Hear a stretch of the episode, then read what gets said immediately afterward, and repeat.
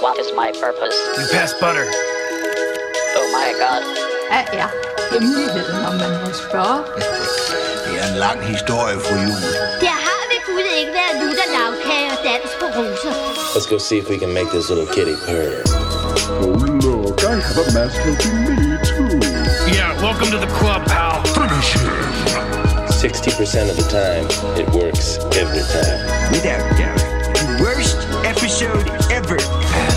Here we go. Det håber jeg. Men nej, jeg sad på vej hjem i toget efter en, en, en hardcore bytur i, i København, øh, hvor jeg havde startet byturen med en tur på Sjønemands, den herlige smørbrødsrestaurant. Ja. Og så ellers en øh, god lang bytur ind til, den lukkede, den lukkede stadigvæk kl. 24, eller kl. 22, der den 29. december, hvor jeg var afsted. Og så så jeg Williams tweet på vej hjem i toget, og jeg skulle holde nytår i Esbjerg, så jeg havde jo tre timer i toget, jeg skulle have slået ihjel. Og så kunne jeg jo passende starte en diskussion, med, hvor du kommer ind for højre og støtter op lige pludselig.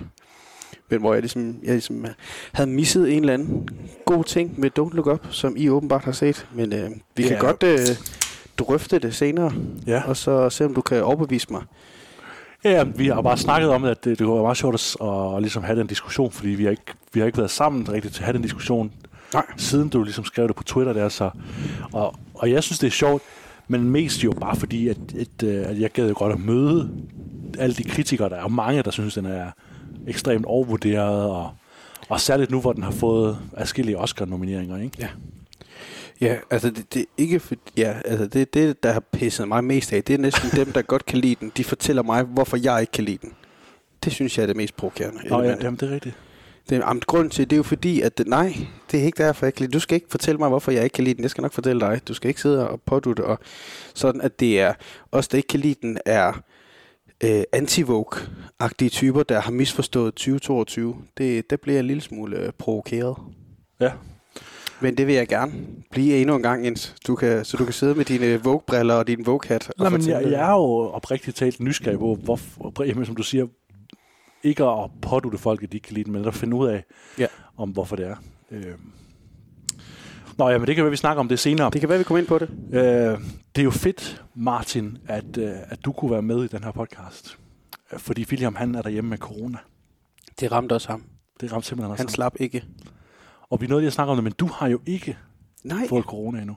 Jeg er en af de få, føler jeg mig. Jeg føler mig lidt ligesom med Neo i den første Matrix, der undgår øh, patronerne der. Altså, af en eller anden grund, så har jeg ikke haft øh, corona endnu, og det kan være, jeg, jeg, jeg slipper nok ikke. Eller, som vi også kom ind på, det kan være, jeg har haft det, uden simpelthen at have haft nogle specielle symptomer. Altså, jeg bor jo selv, og har arbejdet rigtig meget hjemme, da jeg er konsulent i en offentlig organisation, så Mm. vi har været hjemsendt hele tiden, og Okay. jeg bor alene.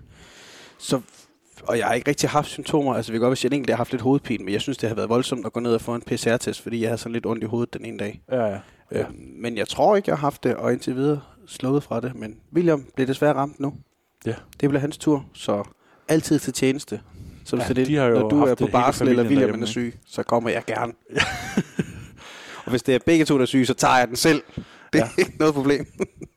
Ja, men det, og, det, og det har jo også ligesom haft et, en betydning for afsnittet her, hvor vi jo øh, skulle have lavet noget helt andet. Det, kan, det kommer vi nok til jo øh, fremtidigt, men, men øh, nu har vi så ligesom hurtigt stablet et show på benene, hvor vi skal først og fremmest snakke om øh, Guillermo del Toros opfølger på The Shape of Water. Ikke en direkte opfølger, men altså den, hans næste film, ikke, øh, som også er nomineret til bedste film, så det kan være, han... Og man kan jo sige, at det er en opfølger, fordi Shape of Water ligesom blev et eller andet monumentværk for ham, eller et Ja. stort værk for ham, fordi han ligesom endelig fik sine priser og, og lignende. Så Ja, ja. jeg synes, opfølger er en udmærket betegnelse for ja Nightmare har Alley. lidt af det samme, ikke? Forventningerne bliver pludselig, for- bliver pludselig uh, skruet gevaldigt op, når man har sådan en statuette for en, statuette Ja, for det, en seneste det film. er jo fuldstændig rigtigt. Det er fuldstændig rigtigt. Det tror jeg også, vi kan komme til at snakke om der. det tror jeg også. Øhm, så vil jeg rigtig gerne øh, snakke om øh, Abel Ferraras øh, nyeste film. En 70-årig autør, som har lavet rigtig mange Og indie-film. Bronx. For Bronx simpelthen ikke. Han har lavet en, øh, en øh, thriller med Ethan Hawke, der hedder Zeros and Ones. Og man ved, Ethan Hawke er med, fordi den starter simpelthen med Ethan Hawke i et Zoom-opkald, der fortæller om den film, han er med i. Hold- Ja, det gør den. Og det skal vi snakke rigtig meget om, hvor, hvad fanden det, Det, sker med, altså det, med Zeros and Ones. det er sådan en film, den havde jeg aldrig nogensinde fået set, hvis det ikke var, fordi du havde bedt mig om det. Og jeg Nej, skal vel? fortælle dig senere, om jeg er glad for det. Men, øh, men, al- altså, det, men interessant. Altså, det, Jamen, hvis man nu har set Abel Ferrara, så kan du godt tænke, det lyder da meget fedt. jeg kendte ham af navn og hans nok størst, to største titler fra 90'erne. Ja. Øh, men ellers er det ikke en person, jeg har dykket som sådan. Men Mm. hvis han er sådan en type, der kan få de store navne til at arbejde for ham ja. øh, og lignende, men øh, det tænker vi også kommer ind på. Det kommer vi ind på. Og, øh, og det, er jo, det er jo to øh, meget amerikanske ting, ikke? Øh, og, og der kan jeg jo, i hvert fald, når jeg har der på enmandshånd, så kan jeg jo rigtig godt lide, at vi dykker ned i noget af det danske. Noget af det, som William jo ikke har sådan den store, øh, man kan sige, glæde ved. Øh, så vi har jo før snakket om øh, Anders Thomas Jensen, og, øh, og i den omgang, der skal vi så snakke om, øh, om dansk comedy. Ja. Øh, jeg foreslår ligesom, at vi kunne lave sådan en, øh, en top 4 hver omkring øh, undervurderet eller overset øh, comedy, stand-up comedy, hvordan man nu fortolker det. Og det bliver rigtig spændende at øh, ligesom finde ud af, hvad vi har fundet frem til det. Ja. Øhm, så skal jeg måske lige sige til lytteren, at, øh, at vores podcast ligger jo alle mulige steder på Spotify, på Apple Podcasts, på Podimo, øh, sammen med alle efterhånden danske podcasts. Vi er ikke blevet eksklusive nu. Øhm, ja, og vi ligger også stadigvæk på Spotify, trods øh, Joe Rogan for Dazen. Øhm, Nå, okay. Vi er stadig ikke... Ja, der er vi ikke, øh, vi ikke taget stilling til det endnu. Og så øh, kan man selvfølgelig også bare finde os direkte på Podomatic. Øh, vi sætter jo enormt meget pris på, at vi får noget feedback, og det kan man jo gøre alle mulige steder. Podimo har jo sådan en like-funktion, og især Apple Podcast har den her, hvor man kan give nogle stjerner og, og skrive lidt. Øh, øh lige nu der ligger, jeg tror vi har 12 ratings på Apple Podcast i skrivende stund. Øh, så vi vil rigtig gerne altid øh, få noget feedback, høre fra jer. I må også gerne gå ind på vores Facebook-side og skrive til os der, øh, hvordan I nu har lyst. Øh, det sætter vi i hvert fald meget pris på. Det engagerer os i at, at ligesom dykke ud i noget andet og prøve nogle andre ting. Og det var også det, vi skulle tænkt os at gøre i dag, men det bliver så en anden gang. Før vi går i gang med øh, de her centrale film, Martin, så skal vi have nogle øh, tommelfingers. Yes. Vil du starte med at komme med en eller anden tommelfinger? Ja, det vil jeg gerne, og jeg har for en gang skyld faktisk mange med. Det, det kan jeg faktisk ikke sige længere, fordi senest på gang, jeg har været med, der har faktisk haft us- ustyrligt mange tomler. Men, men ellers så har det tidligere været et problem for mig at finde noget. Det har altid været sådan noget med ondt i ryggen, når man er blevet 30 eller sådan noget. øh, William-inspireret øh, tomler. Men øh, jeg har et par stykker, øh, og jeg tænker, jeg tager en, og så lader jeg, vil jeg høre din, og så vil jeg komme med honorable mentions bagefter. For det er også været det, hvis jeg sidder og ramser en masse ting op, og så kigger du på mig og siger, Nå, Martin har været inde på dem alle sammen, så vi går videre til anmeldelsen af... Øh, men jeg, ah, men jeg tror ikke, der er nogen overlap på vores lister her. det håber jeg ikke. Nej. Det havde vi den en gang, men der var din ned, og min var op. Ja, det var nemlig, det var nemlig skide godt dengang. Præcis. Men jeg har en tommel ned til den netop afsluttede Disney Plus-serie Book of Boba Fett. Aha. Øh, og det har jeg ikke, fordi jeg synes, den var decideret dårlig. Det er sådan en serie, hvis man eksempel som jeg bruger IMDb, ligger på en eller anden form for solid syver, når jeg, da jeg selv skulle rate den, så det var ikke det. Men det var elementerne af, jeg synes, den blev enormt rodet i sin fortællerstil, og det blev mere en fanpleaser end en reelt set en serie, der havde noget på hjertet, eller en serie, der ville fortælle noget nyt. Og, og hele det her Boba Fett element, som de kogte enormt meget suppe på, og som er sådan lidt den her mystiske figur, som vi egentlig ikke ved noget om, men har set personificeret i de gamle Star Wars, George Lucas' øh, George Lucas skrevne Star Wars, øh, tilbage fra 80'erne. Øh, hvor at øh, han er blevet sådan en, at folk har dannet deres egne holdninger om, hvad han er for en type, både som person og lignende, og så kommer der sådan en serie her, der gør ham i en helt anden retning, og, og, og, og bliver lidt underlig med. Så jeg synes, jeg vil give tommelfinger ned til den fanpleasing, og, og, og spoiler, hvis man ikke har fået øh, set den, men Din Djarin dukker op i serien lige pludselig, ja. og det føles virkelig som en, øh, okay, det er fordi vi har en, en velfungerende serie sideløbende, vi er nødt til at introducere, og en helt tredje karakter bliver også introduceret i øh, Irishman bedste stil i forhold til noget foryngelse, øh, og, og det bliver en, en, en lang pleasing, og, og flere afsnittene er mere en masse kampscener. Og, altså, jeg synes, at den, den er for tydelig at mærke, det er forskellige instruktører, og så det, man kan næsten, Aha. altså, det bliver for, for, for rodet i, hvad den vil og hvor den vil, og den prøver med noget baggrundshistorie i første halvdel af serien, så også bliver det mere straightforward den sidste halvdel, og man får aldrig rigtig forklaret tingene, men de prøver, og jeg synes, den, den bliver for rodet, men underholdende serie, og, og udmærkede præstationer, og nogle, øh, nogle fine elementer også øh, omkring det med at, at blive ældre og det lignende. Men jeg synes, mm-hmm. overall set vil jeg give det en tommelfinger ned fordi at jeg sad blev sådan en lille smule sur og tænkte, åh, altså er det bare fordi, altså det bliver næsten for fanpleasing. Og det kom altså fra en mand, der havde Spider-Man No Way Home på nummer to i sin top 10. Ja, det er rigtigt. Men det virkede mere naturligt, og der var jeg også i biografen. Det er jo, det er jo virkelig besynderligt, at øh, man er så ivrig efter at lave sådan noget fanservice, at man ovenikøbet, det- man ovenikøbet ligesom siger, jamen hvad er det seneste, vi har lavet? Jamen det er så The Mandalorian, ikke? Ja. Og så laver, laver sådan hele afsnit. Det var, det var, Kun tror, det var der, kæden hoppede af for mig, at Ja. man kalder den til Book of Boba Fett, og har et helt afsnit ud af syv, hvor Boba Fett overhovedet ikke er med. Fordi at vi skal ligesom koge suppe på den her endnu mere populære karakter, vi har fået etableret tidligere. Bryce Dallas Howard er jo ved at positionere sig selv som en af de bedste Star Wars-instruktører, eller hvad? Synes du det?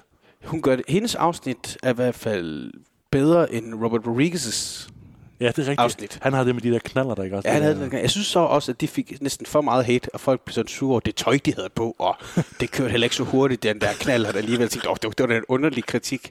Øh, men jeg synes, at hendes afsnit er rigtig fine, og man kan også godt mærke, at hun er lidt mere inspireret af den personlige fortælling frem for Chubang, chokolademand, Ja. afsnittene.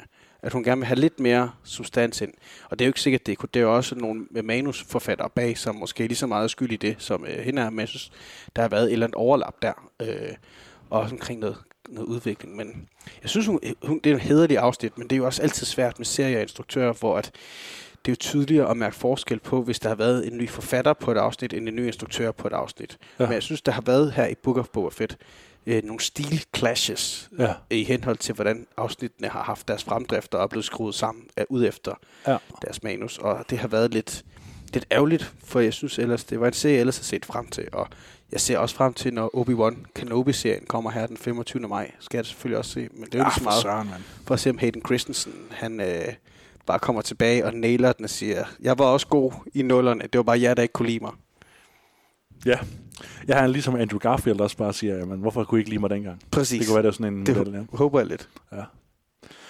Nå, jamen, øh, det kan jeg godt følge. Jeg har egentlig ikke haft lyst til at se det, vel? Fordi det, fordi jeg netop tænkt som dig, at, øh, at Boba Fett er sådan en figur, der, der ligesom har gjort så godt i at være shrouded in mystery. Og, Præcis. og så det der ene afsnit i Mandalorian, hvor han så bare med, der tænker også, ej, nu bliver det for meget øh, Ja, ja fanplader. og, og, det, ja, det er, og det er jo faktisk også fordi, at man, man sætter røven i klaskehøjde, da man ved, at fansene har så stærke holdninger til lige præcis den karakter. Mm. Den skal dog point for, at den ikke lavede en origin-historie.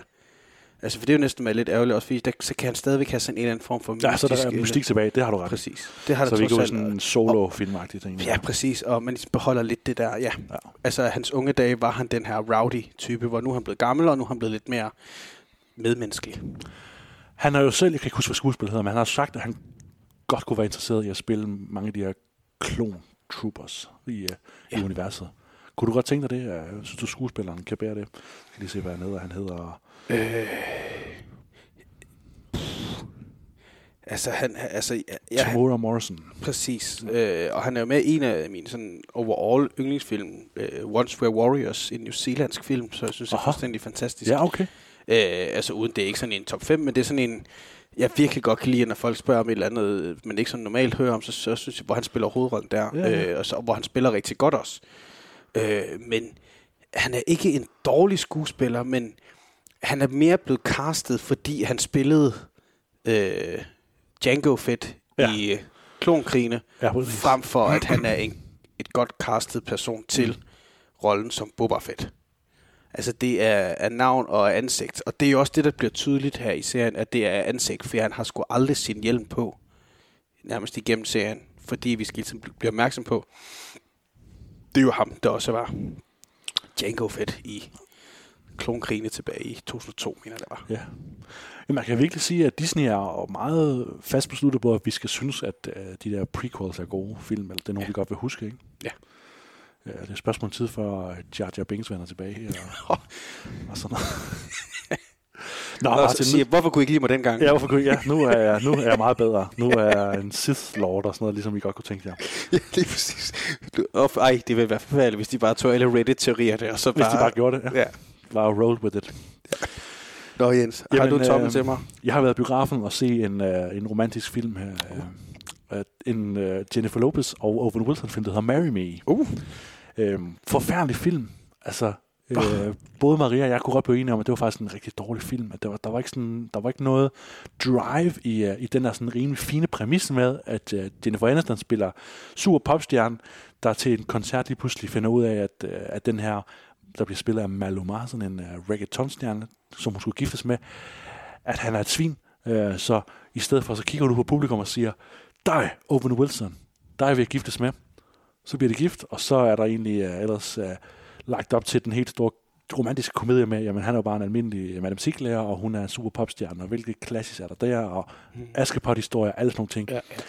Men det er som om, at filmen er alt for forhippet på ligesom at være meget sådan smagfuld og korrekt, så, så det hele bliver bare lidt for poleret, lidt for fint, og, og de her personer har ikke rigtig nogen dybde til sig. Det er meget sådan kedelige figurer, som ikke...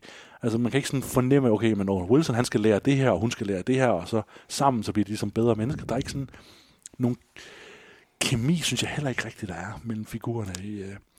Så sådan en mærkelig, mærkelig film. Det er mærkeligt, man, har- det er sådan en film, hvor jeg tænker, de har set den her film, og så alligevel tænkt, at den er bare, som den skal være.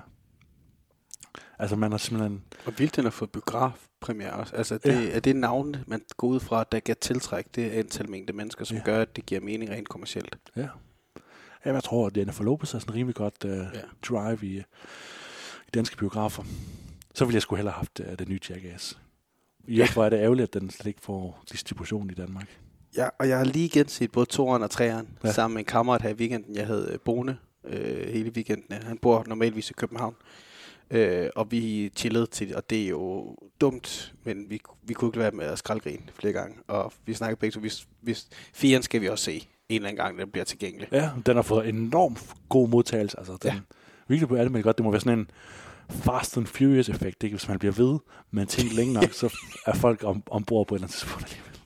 Det kan også være, at det er dem, det er de mennesker, der har savnet den type komik, fordi den er jo nærmest ikke eksisterende længere, og den er jo nærmest også forbudt, hvor jeg vil sige, men det er det selvfølgelig ikke, men altså, der er jo ikke nogen, der vil kaste sig ud i den type længere, og så at de Nej. stadigvæk, trods de er i snart 50'erne, mange, ja, nogle af dem, Det er de, ja. ikke er, altså de næsten er de samme. Altså jeg har set trailerne til den, altså Johnny Knoxville er jo stadigvæk Johnny Knoxville, selvom han er blevet en sølvrev, men altså han er, jeg elsker ham, selvom han er med i The Ringer og, og andre mærkelige film, men Ja, han ja, er, ja. jeg, jeg elsker jeg godt lide ham. Ja, han er virkelig enormt charmerende. Det er rigtigt.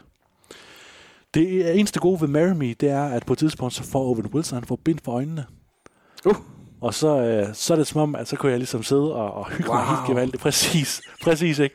Jeg vidste, jeg kunne se det for milevis fra, kunne jeg sige, Maria, lige om lidt, så får han bind for øjnene, og så siger han det ikoniske ord, ikke? Er det godt? Og det gjorde han simpelthen. Ej, fan igen, du. Ja, det var nemlig en, en, en rigtig pleaser for kendere. Man skulle tro, at han var ligesom var holdt op med det, fordi det var blevet en ting, ikke? Mm. Mm. At så kunne man ikke rigtig gøre det. Øhm, det er ligesom med Jeff Goldblum, der bruger den der go faster, go faster, Ja, go faster. Både ja, hos Roland Emmerich og Steven Spielberg, ikke? Var det, det var, jeg tror, det var Roland Emmerich, der blev sur over, at han sagde det samme, som han sagde i uh, Jurassic Park. Det tror jeg, men han har jo også ude og brokke sig over øh, Marvel-film og alt sådan noget. Han ja. virker til at være en bitter mand over, for han er den mest originale instruktør ifølge ham selv. Ja.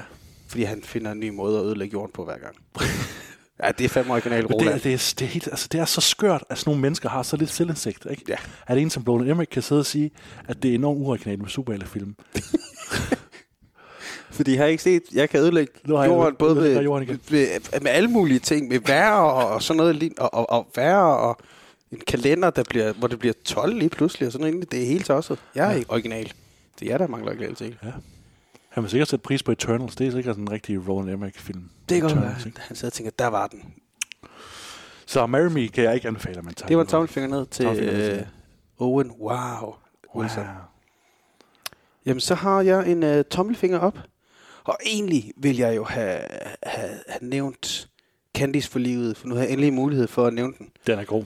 Og jeg elsker den, men jeg har lyst til ikke at nævne den, fordi at den er godt nok blevet omtalt meget i medierne omkring dens iscenesættelser og omkring københavnere, der ikke forstår jyder og True. tror, at alle jyder er sådan. Og nu er jeg jo selv en, en gæv jyde og har boet de første 20 år af mit liv i det jyske. Øh, men jeg vil gerne anbefale den som film. Øh, så, altså, jeg- men jeg vil måske overall give en tommelfinger op lige kort til DR, der både har Kendis for livet og flugt på deres streaming øh, nu. Ja, ja, altså, det det, øh, det kan virkelig noget. Men mest af alt, så vil jeg give mig selv en tommelfinger op, da jeg, det vil være et par uger siden nu, men inden for samme uge fik set Borte med Blæsten, Ben Hur, Metropolis og Come and See, eller Edie i Smotri. Gå og se hedder den på filmstriben.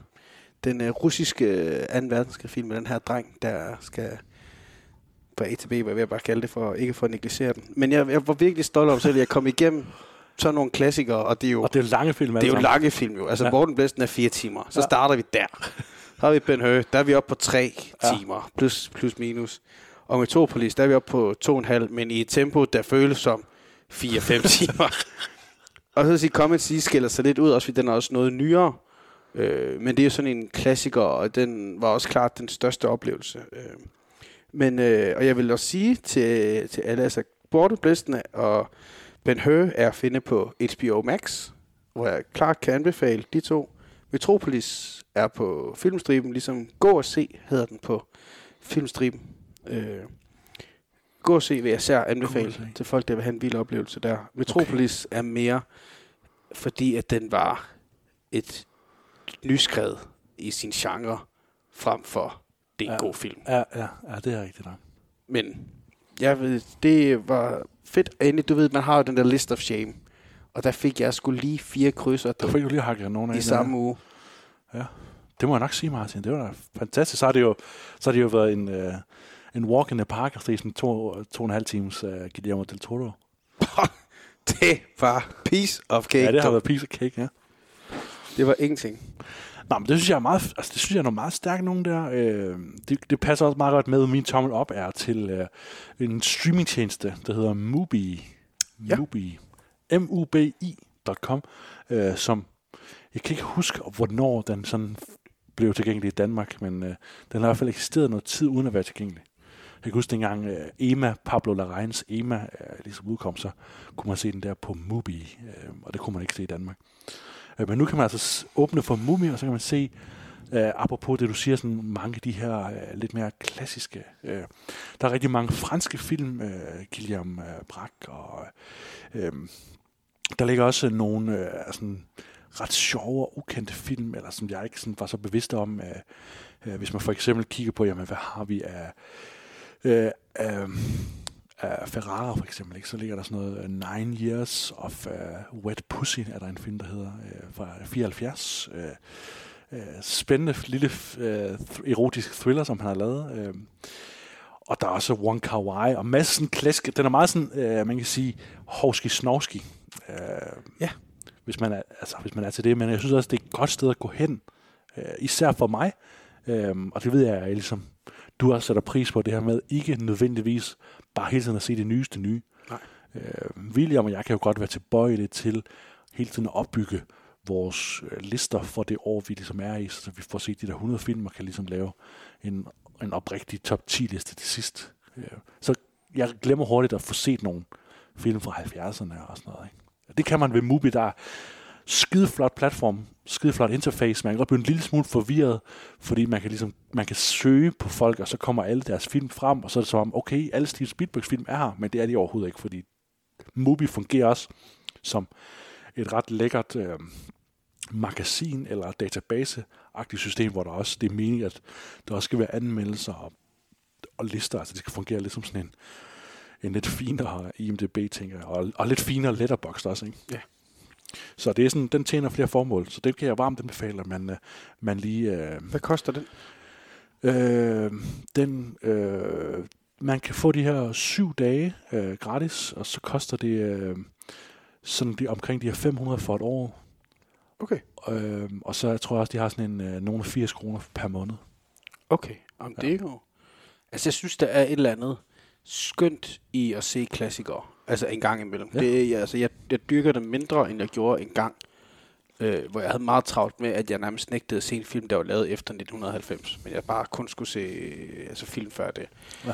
Øh, men, men altså, det er sådan dejligt at kunne sin referenceramme og sin historie inden for filmen er også skønt. Og så nogle gange bliver man bare positivt overrasket over, hvor god film man kan opdage, der er tusgamle. Ja. Det er der virkelig noget fantastisk over. Så glæden bliver større. Ja. For mig i hvert fald.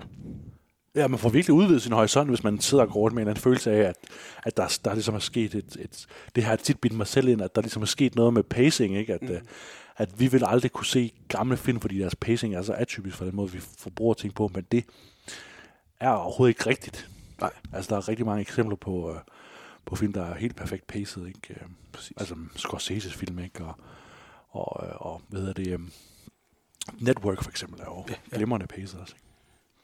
Så ja, øh, altid et godt, øh, godt sted at gå hen. Mubi, hvis man, øh, hvis man ligesom vil finde en, en let tilgængelig platform for ældre film. Det er jo desværre ikke sådan, altså, jeg har ikke en fornemmelse af, at Netflix eller Amazon Prime eller HBO dyrker enormt meget at have sådan ældre film på deres platform. Ja, HBO Max har lidt, som jeg netop nævnte med, med Borten Ja, Blisten og ja, Ben Hur. ja. De har Ja, også. Casablanca og, og, og, noget, og mange af Kubricks film har de også liggende. Altså hvis vi skal, Nå. der er næsten dem alle sammen.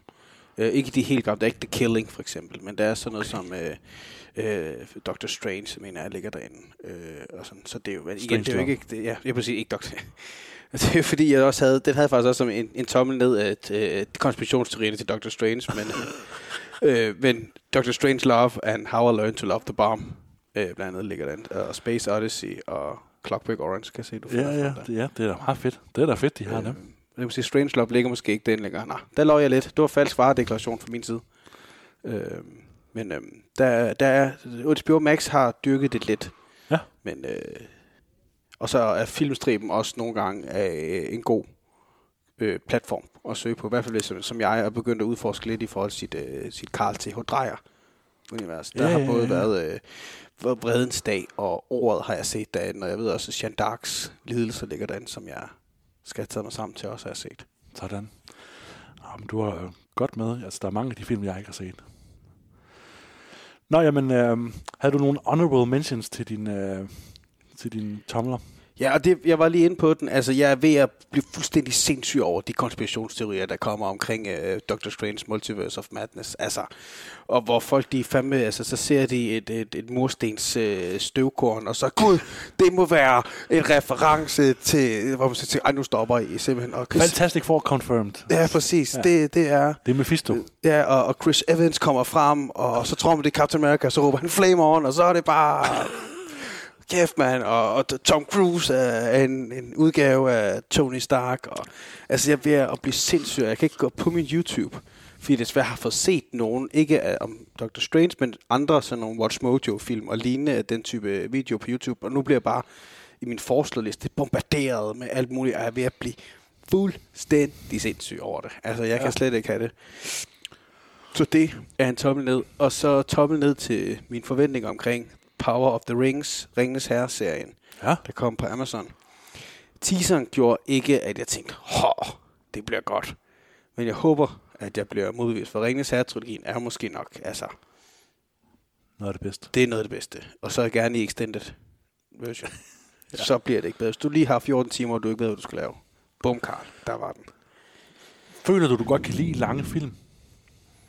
Ikke nødvendigvis. Faktisk, nødvendigvis. faktisk oftere nej end ja. Men jeg har men til så mange af de film, der ligger sådan højt på mine, øh, mine lister.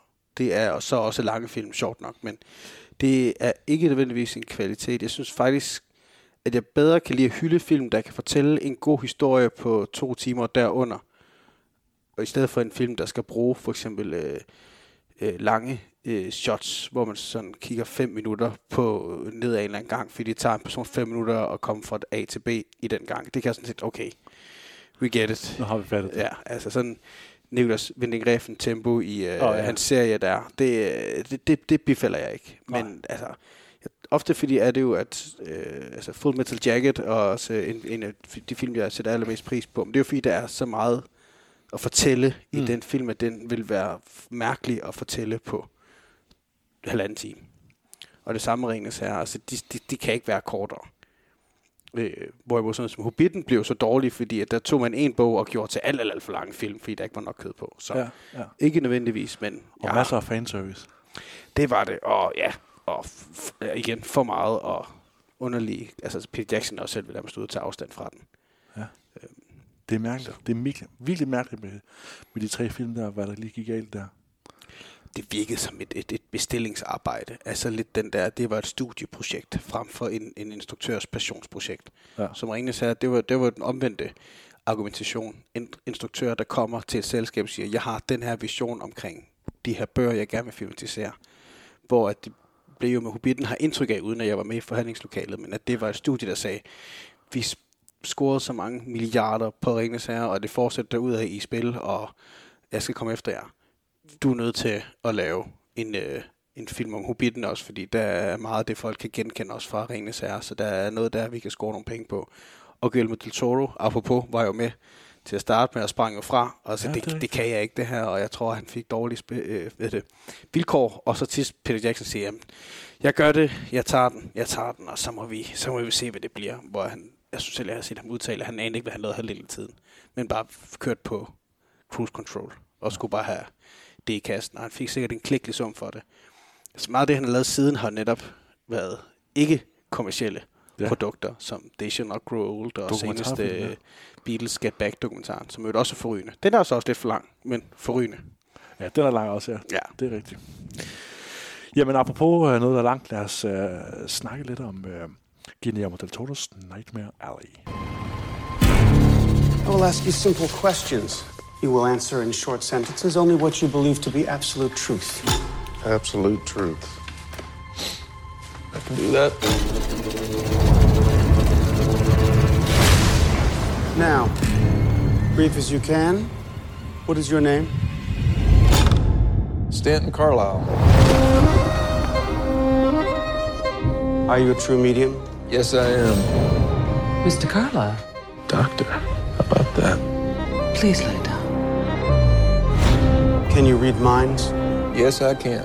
Under the right circumstances. Keep your answers brief. What do I want?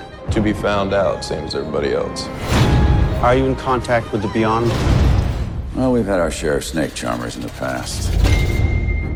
We deal with them. You don't fool people, Stan. They fool themselves. I've given you a fortune. Time that you delivered. When does it end? I want to know.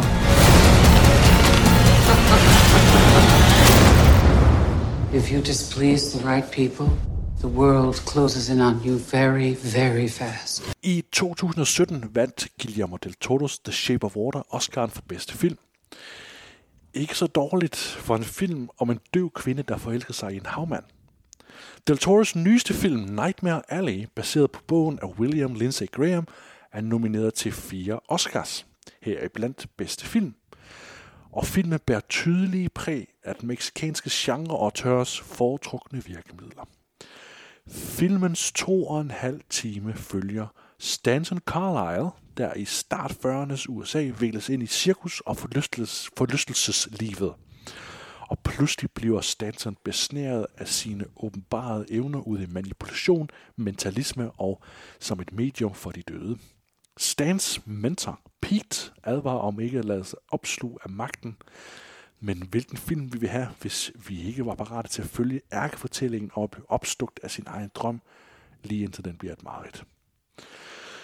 Synes du, Martin, ja. at Nightmare Alley kan leve op til uh, The Shape of Water?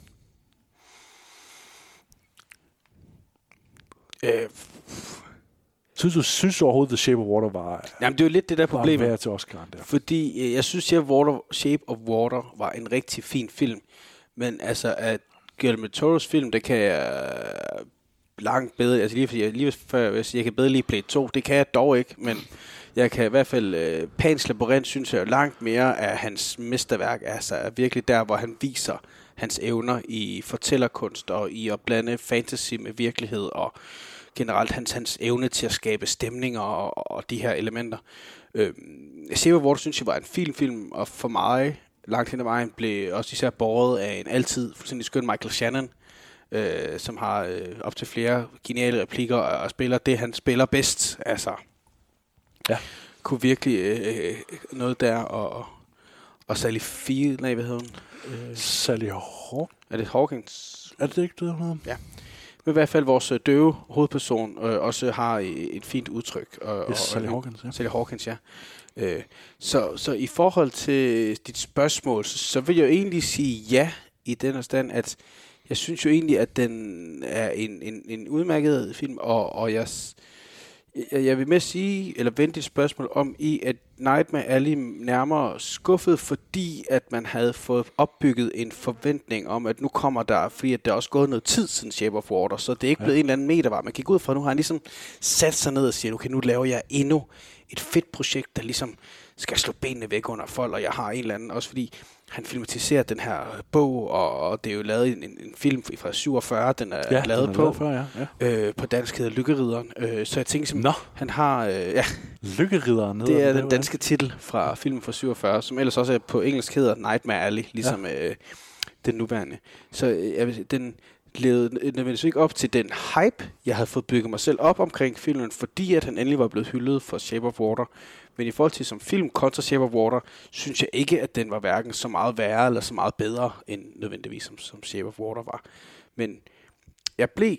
Altså, den levede ikke helt op til den hype, jeg havde forventet, og fordi at, at, at jeg blev også overrasket over, hvor langt han gik væk fra hans... Jeg sad hele tiden og forventede noget overnaturligt, uden at skal spoil noget af filmen, men, men han gik jo lidt væk fra det, jeg synes, han gør bedst. Altså både i...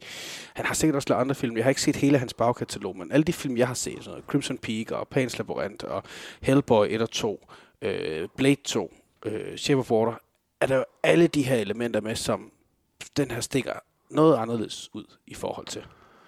Jamen, det er rigtigt. Altså, hans, øh, hans film læner sig stort set altid op af noget fantasy. Præcis. Øhm, mellem, øh, hvad hedder det, øh, som jeg kan sige, mellem Shape of Water og, øh, og den her, der har han jo været involveret i de her øh, Troldejægerne øh, serie, ja. sådan, øh, børneserie på Netflix, som egentlig også er ret hederlig. Men ja, hvis man sådan sidder og kigger ned over det, han har lavet, så, øh, så kan man se, at de tidligere sådan film Mimic og, øh, og Kronos og sådan noget har lidt af det her thriller, men er begge to også nogle, der handler om øh, vampyrer og insekter og alt sådan noget. Ikke? Så, så du har ret, der, er- der er noget interessant ved, øh, ved den her nye, som øh, Nightmare Alley, som gør det lidt anderledes. Jeg vil så sige, jeg synes jo, man godt kan mærke, at den rammer lidt samme nerve som øh, The Shape of Water, fordi at det, uh, The Shape of Water havde jo det ekstra element til sig, at den ligesom skulle være meget historisk funderet, ja. eller have sådan en, en nostalgisk følelse til sig, at det var meget vigtigt, at vi hele tiden havde de her scener med, at de sidder nede i biografen og ser de her, eller det, sådan, det foregår øh, omkring den her biograf, gamle biograf, ikke The Shape of Water, og her der foregår der omkring øh, de her sådan, øh, cirkus og karnevaler og hvad hedder sådan, forlystelsesparker i gamle dage. Og især historisk element omkring, at filmen foregår i samtid med 7. december 41, hvor at øh, USA blev øh, angrebet af Japan i Pearl Harbor, og efterfølgende vælger at, at gå i krig, ja. øh, at deltage i 2. verdenskrig. Øh, og det går over en længere årrække, altså, hvor der kommer en henskudt bemærkning fra Willem Dafoe. Have you heard that guy who looks like Charlie Chaplin have invaded Poland? Ja. Ja, det er da lidt kikset. Ja, det bliver lidt underligt, men igen, det ved vi jo godt, hvad Willem Dafoes karakter han hentyder til. Så han Ja. prøver ligesom, ja, som Tia Water også, det her, at han sætter en fiktiv fortælling i et form for øh, virkeligt univers, eller i hvert fald, i, der foregår i vores samtid, eller i foregår i vores virkelighed. Ja. Man kan sige, det som, det som Del Toro også gør her, som man gør i de mange andre ting, det er, han, han tager ligesom og ophæver noget, der egentlig ved første øjekast virker som noget, øh, noget smagløst, noget underfundigt, noget, der er lidt ligegyldigt, i hvert fald sådan i gammel, gammel forstand, ikke? At, øh, at jeg tror, at da, da den her bog, øh, Nightmare, er det ligesom første gang udkommer, så har det nok været tænkt meget som sådan noget pulp fiction, ikke? Altså sådan, øh, at, den, at den omkranser ligesom om, øh, om nogle spændingselementer, nogle lidt mere ufine, øh, spektakulære, altså det er mere sådan en, øh, en spek- spektakel historie, end det er noget som helst andet, hvor øh, at det, er jo, det, er meget, det er jo meget det, der kendetegner hans tilgang til øh, kunst generelt, det er, at han vil gerne ophæve mange af de ting, som vi normalt tænker som lidt børneagtige, eller, Ja eller for fjollet, øh, og gøre det til noget større. Og det gør han jo også rigtig meget med øh, Nightmare Alley, øh, synes jeg. Øh, filmen har jo et, et, et flot cast, ikke? Det, udover Bradley Cooper som Stanley Carlyle, så øh, Willem Dafoe, som du siger, har sådan en, en mindre rolle. Øh, Rooney Mara spiller Molly Cahill, der ligesom er den romantiske øh, involvering. Og så er der selvfølgelig også øh, Ron Perlman ikke? og Richard Jenkins, som jo er sådan nogle, nogle helt klare genganger, som han har valgt primært, fordi han har arbejdet med dem før, går jeg ud fra. Ja, det er i hvert fald, altså sådan som Ron Perlman, valg af film er jo altid pusseløjerlige, men man ved altid, at han, så, at han, han stadigvæk kan få roller i en Del Toro-film, selvom lige meget hvor forfærdelige film han har valgt op til Ja. den casting. Øh, så det, er jo, altså, det virker til, at de havde en god kemi sammen under indspillingerne til Hellboy. Altså, de havde det godt sammen, og de havde det, altså, de nød virkelig at arbejde sammen under de to film, og ville også gerne have lavet en tredje, hvis ikke fordi studiet havde trukket stikket. Jeg snakker stadigvæk om The Pearl Man, den her gamle, ja. gamle mand om at skulle være øh, Hellboy for en tredje gang, ja. Ja, og en, en Tony Collette øh, er med i den også jo, Ja. og øh, øh, jeg har lyst til at nævne... Øh, der, der, der, det er i hvert fald et, et, et cast, der virkelig øh, der stikker ud, og det er jo også noget af det, der gjorde, at jeg blev hyped omkring filmen. Det skal man altid passe på med, med de her stjernespækkede cast, men jeg tænkte bare, at sådan en som Del Toro godt ville kunne, selvom han ikke er kendt for film med kæmpe mange stjerner i, men jeg tænkte, at han godt ville kunne håndtere den måde, han ligesom fik dem skrevet naturligt ind, og de ikke bare blev for billet salgets skyld, men fordi at han havde set en idé, hvorfor skal Tony Collette spille den her karakter? Hvorfor skal Willem Dafoe spille den her karakter? Og så videre, og så videre. Det havde jeg lidt håb på, fordi han ellers normalvis er god til at lave karakterer i sin, sine fortællinger. Øhm.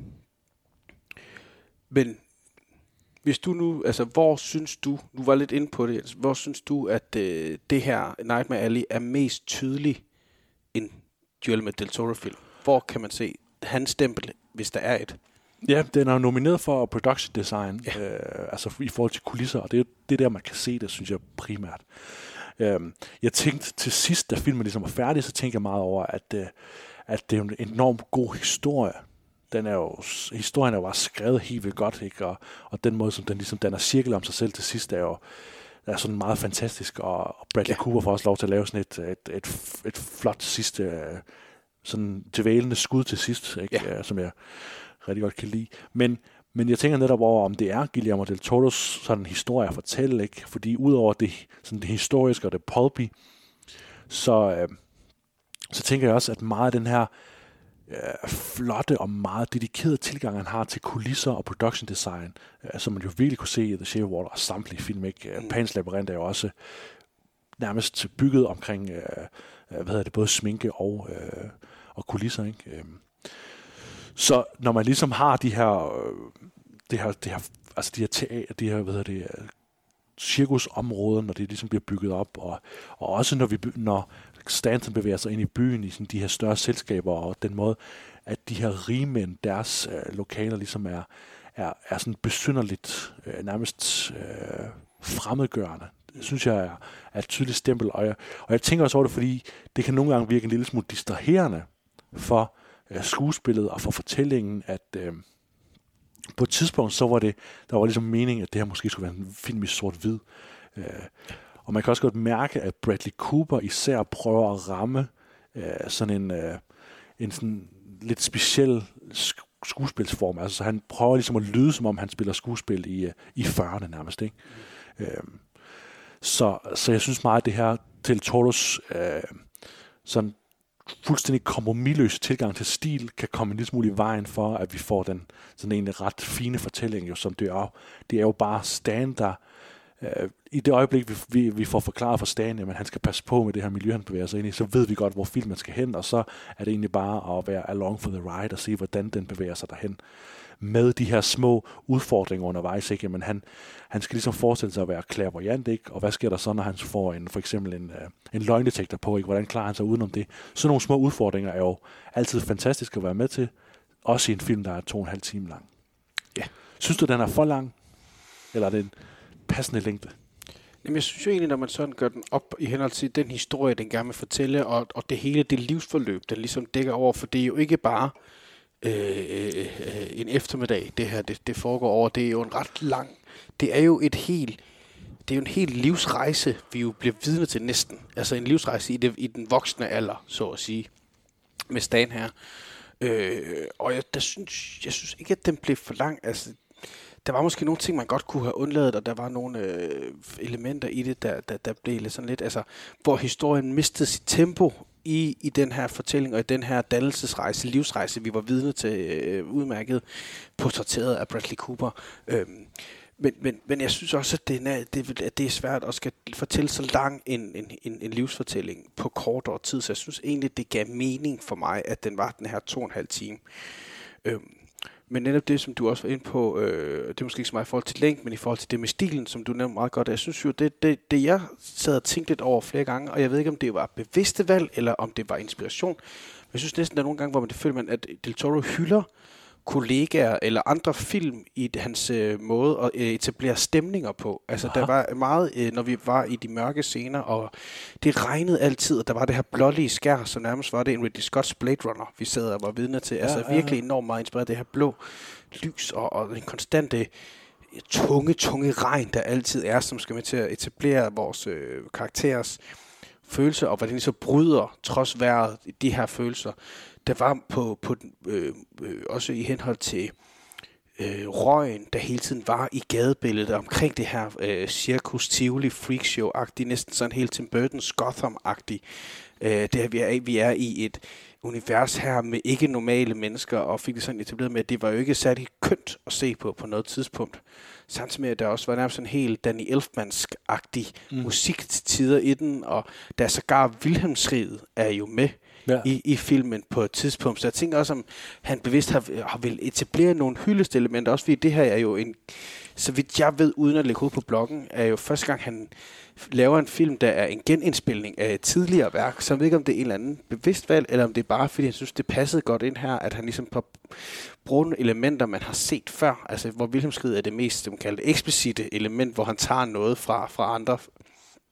Men jeg er helt enig i, at det, der gjorde det for mig ved denne film, var helt klart det stemningsskabende og stemningssættende univers, han gør enormt godt med cinematografien og, og lyd og, og, og for at tage de røde-hvide briller på, Dan Laustesens øh, kameraføring ja, her.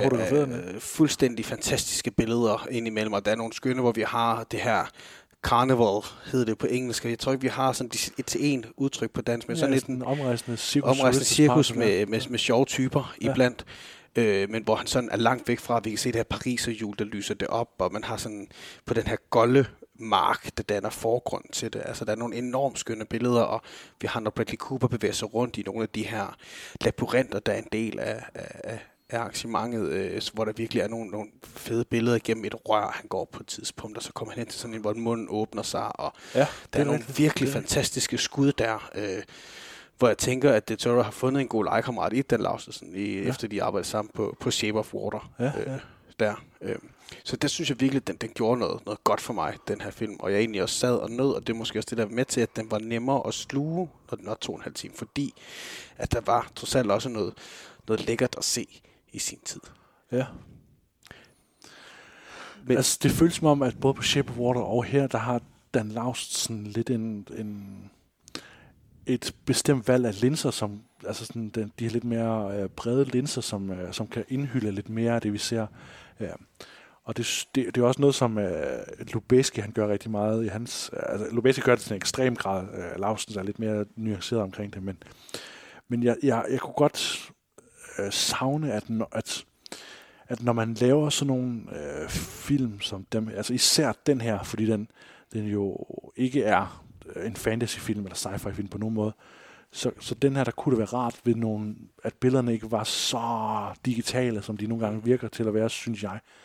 Øh, når vi for eksempel skal se øh, Bradley Cooper bevæge sig igennem øh, øh, sådan storbyen ikke, i, øh, i 40'erne der, så, så kommer det for mig til at virke en smule for kunstigt. Øh, og, og igen, jeg bliver lidt sådan, jeg bliver lidt hyldet ud af den, øh, at, at så vil jeg egentlig måske ønske, at man, at Del Toro og Laustens havde, Laustensen havde gjort mere ud af at, at fokusere det på skuespilspræstationerne, så det ikke, så det ikke blev så overfyldt. Øh, jeg kan sådan bedre forstå det i de andre film, fordi der, der skal det være øh, sådan et, et univers opbyggende, men her der, der, er, det, der er det jo vidderligt uh, Stans historie, der er interessant at, at følge.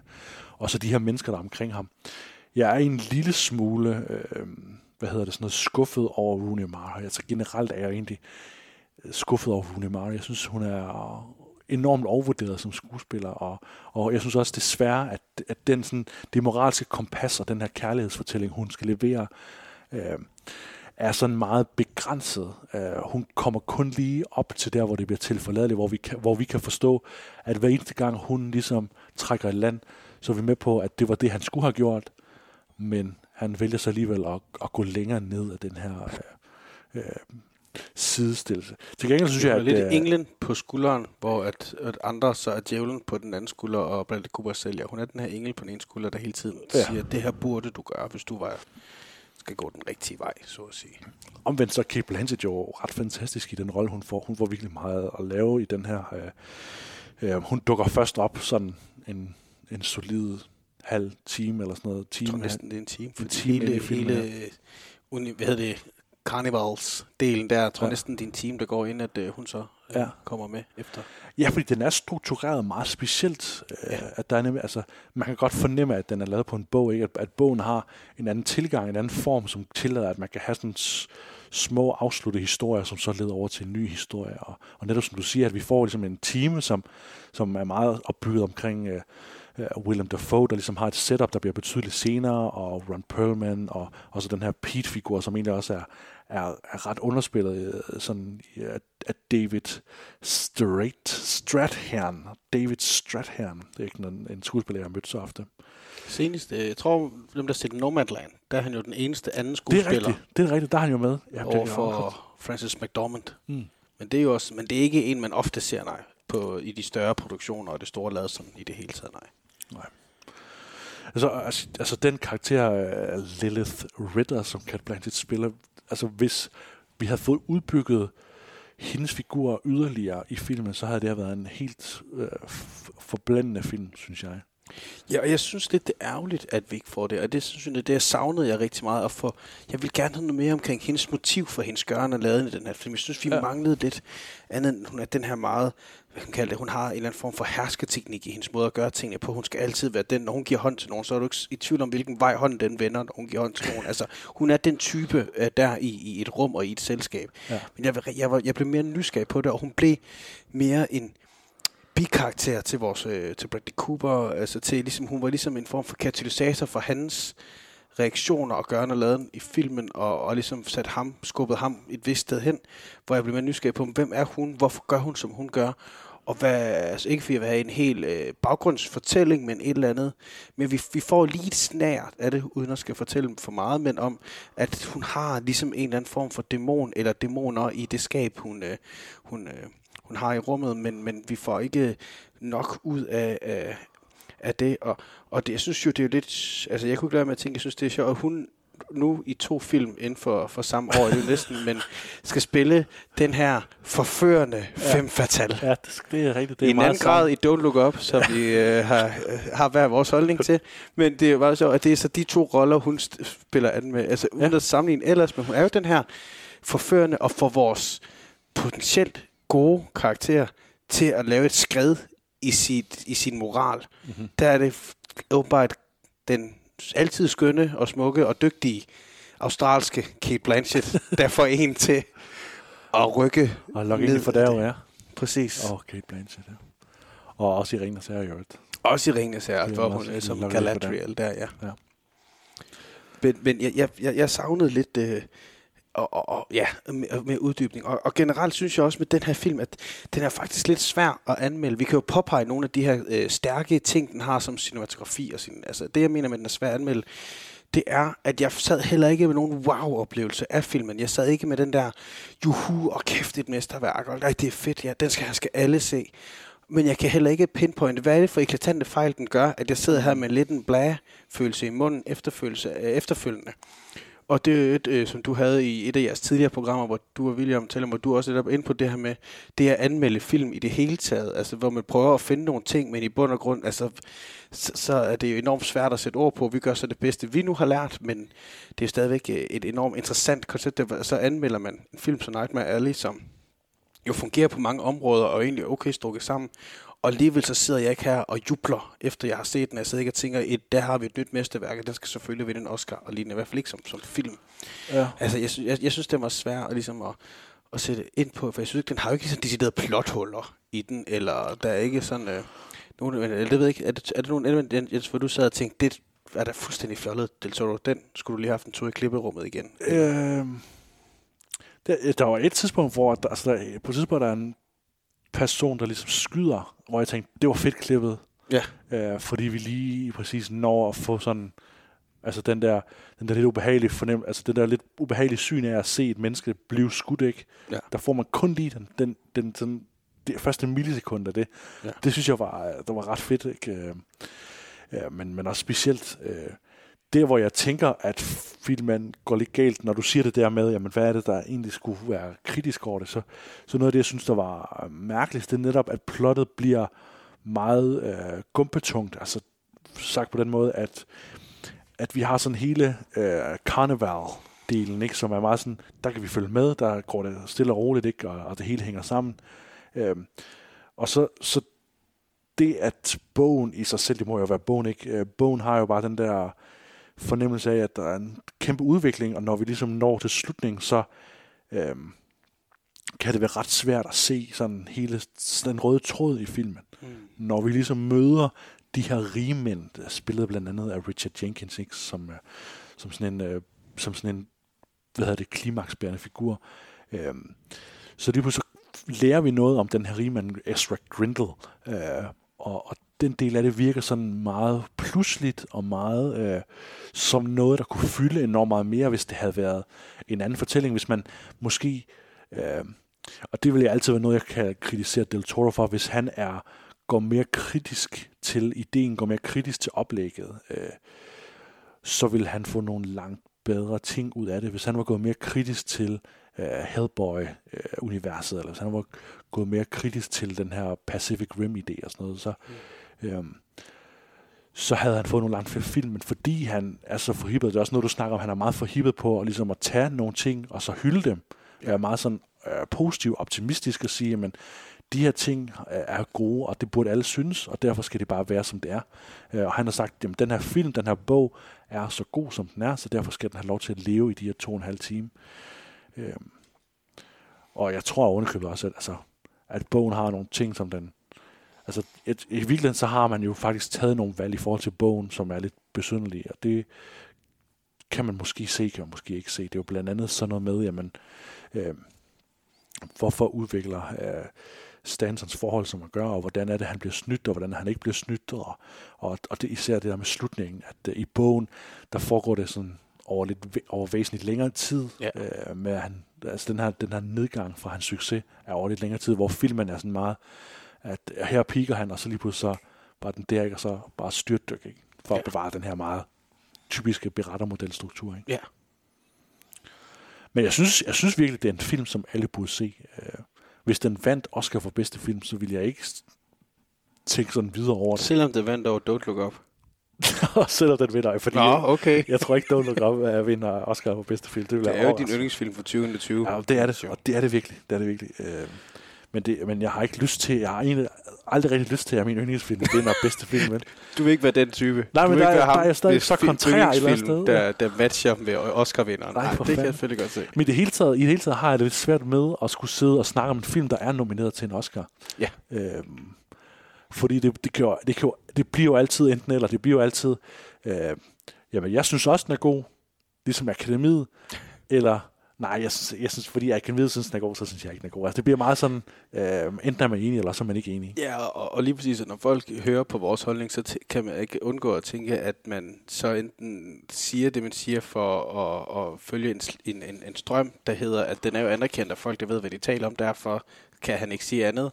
Og med nogle der tænker, nu siger han bare noget andet, fordi at han vil være that guy, der er uenig med, med branchen-agtigt. Ja. Øhm, Nej, men jeg, synes, altså, jeg, jeg, synes, jeg, synes også, jeg tror også noget af det, der gjorde for mig, at du var netop ind på det, det var netop det her øh, element med, at, at det blev næsten to film i filmen, og det, det, det, blev, og det fungerede, altså overgangen var ikke særlig elegant, og så gjorde det også det, at jeg savnede simpelthen noget dybde på, på flere af mine, altså jeg ved godt, at hele ideen omkring Bradley Coopers karakter er også, at vi ligesom skal få, få afsløret noget senere hen omkring, hvad han er for en karakter.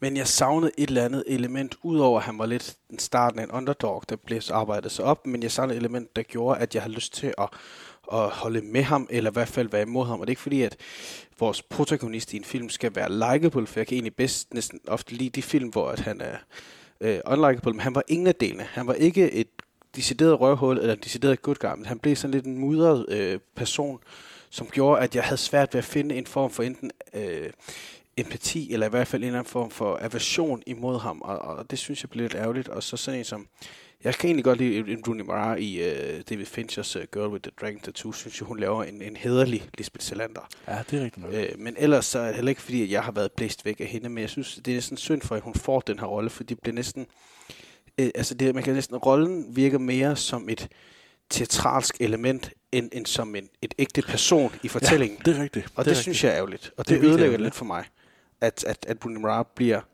den her plot-del, frem for en virkelig person i, den, i det univers, vi er vidne til. Og det synes jeg er enormt ærgerligt. Ja, det er du helt ret i, at uh, hun bliver reduceret til, øh, uh, til sådan et plot-element, ja. Den der engel på skulderen frem for... Og det, for det, at de fleste karakterer er jo netop plot-elementer, men de fleste karakterer er så elegant lavet, at de føles som øh, troværdige i det univers, de er blevet placeret i, hvor det, det, den mister man Ja. for hende, som filmen skrider frem, og det synes jeg er ærgerligt. Det er, jo ikke, det, er jo ikke, det er jo ikke, fordi man ikke kan lave det. Man kan godt lave... Altså, Del Toro har lavet flere film, hvor figuren netop er sådan... skal være rimelig uh, indimensionelle. Men det er som om de andre skuespillere... Uh, og det er derfor, jeg synes, det er, meget skyldt på et eller andet sted, et eller andet område, fordi det virker som om, at, at, uh, at Tony Collette og, og Ron Perlman og, og Mary Stenbergen og sådan noget, hvem der ellers er med, at de formår alle sammen at tilføje noget tyngde til deres figurer, altså sådan, så de ikke bare føles som om, at de er en bestemt ting, eller tjener et ja. bestemt formål øh, i filmen. Men Jeg synes også, det, det er det ærgerligt på Rooney Mara i den. Jeg synes også, hun heller ikke formår at, at arbejde nok med sine udtryk, hvor sådan en som Tony Collette er enormt dygtig til at udtrykke sig med få ord. Mm-hmm. Altså, du er ikke i tvivl om, hvad hun føler eller ikke føler, om hun er opstemt, om hun er vred, om hun er ked af det. Hun er enormt dygtig, Tony Collette, til ligesom at fortælle meget uden ord, hvor Rooney Mara har, har lidt svært ved det desværre, især i den her rolle, hvor hun også meget er i de samme følelsesspektre hele tiden, enten glad eller ked af det. Altså det er de to, der er aldrig sådan en anden form for øh, modvillighed. Det hun, er, hun er tit et offer, Rooney Mara, og ja. det er jo virkelig ærgerligt for en karakter, at det som regel er degraderet til et offer, Ja. hvor Tony Collettes karakter er jo både øh, et offer, og er både forføreren, er både ligesom det, den, der ligesom kæmper her. Og sådan, hun har flere ele- og det, det gør netop, at hendes karakter bliver mere interessant, Moras Mhm. mm. karakter bliver mere et offer, og det gør bare, at man sidder og bliver sådan, åh, oh, det er lidt ærgerligt. Og det Ja. ja. er nogle af de ting, hvor filmen er fejl på, det er, at den ikke er gennemført i sit karaktergalleri. Mhm. Ofte nok, desværre. Ja, der kommer også en, der kommer en naturlig kontrast mellem det, hun gør, og det Kate Blanchett gør, som, som gør, at, at det, det bliver lidt for ekstremt i begge veje, ikke? At, øh, at de presser lidt, som om de, det er som om, de presser hinanden lidt for overdrevet ud i, ud i det, de laver. Øh, så Blanchett kan godt blive en lille smule øh, for overdrevet hendes, øh, i hendes sådan, øh, kontrol og, og magt, og mens, øh, mens netop som du siger, at Rooney Maras skuespil hurtigt kommer til at fremstå endnu, endnu mere sådan skrøbeligt og uskyldigt og, og ensporet. Øhm, noget af det, som jeg egentlig synes, der kommer noget til, til sidst, altså sådan der, hvor vi ligesom får leveret en pointe, hvor at, øh, at jeg synes egentlig, at det, det er en stærk beslutning at så have Bradley Cooper i hovedrollen. Det er der, hvor det giver mening lige pludselig med Bradley Cooper, fordi der virker han enormt godt castet.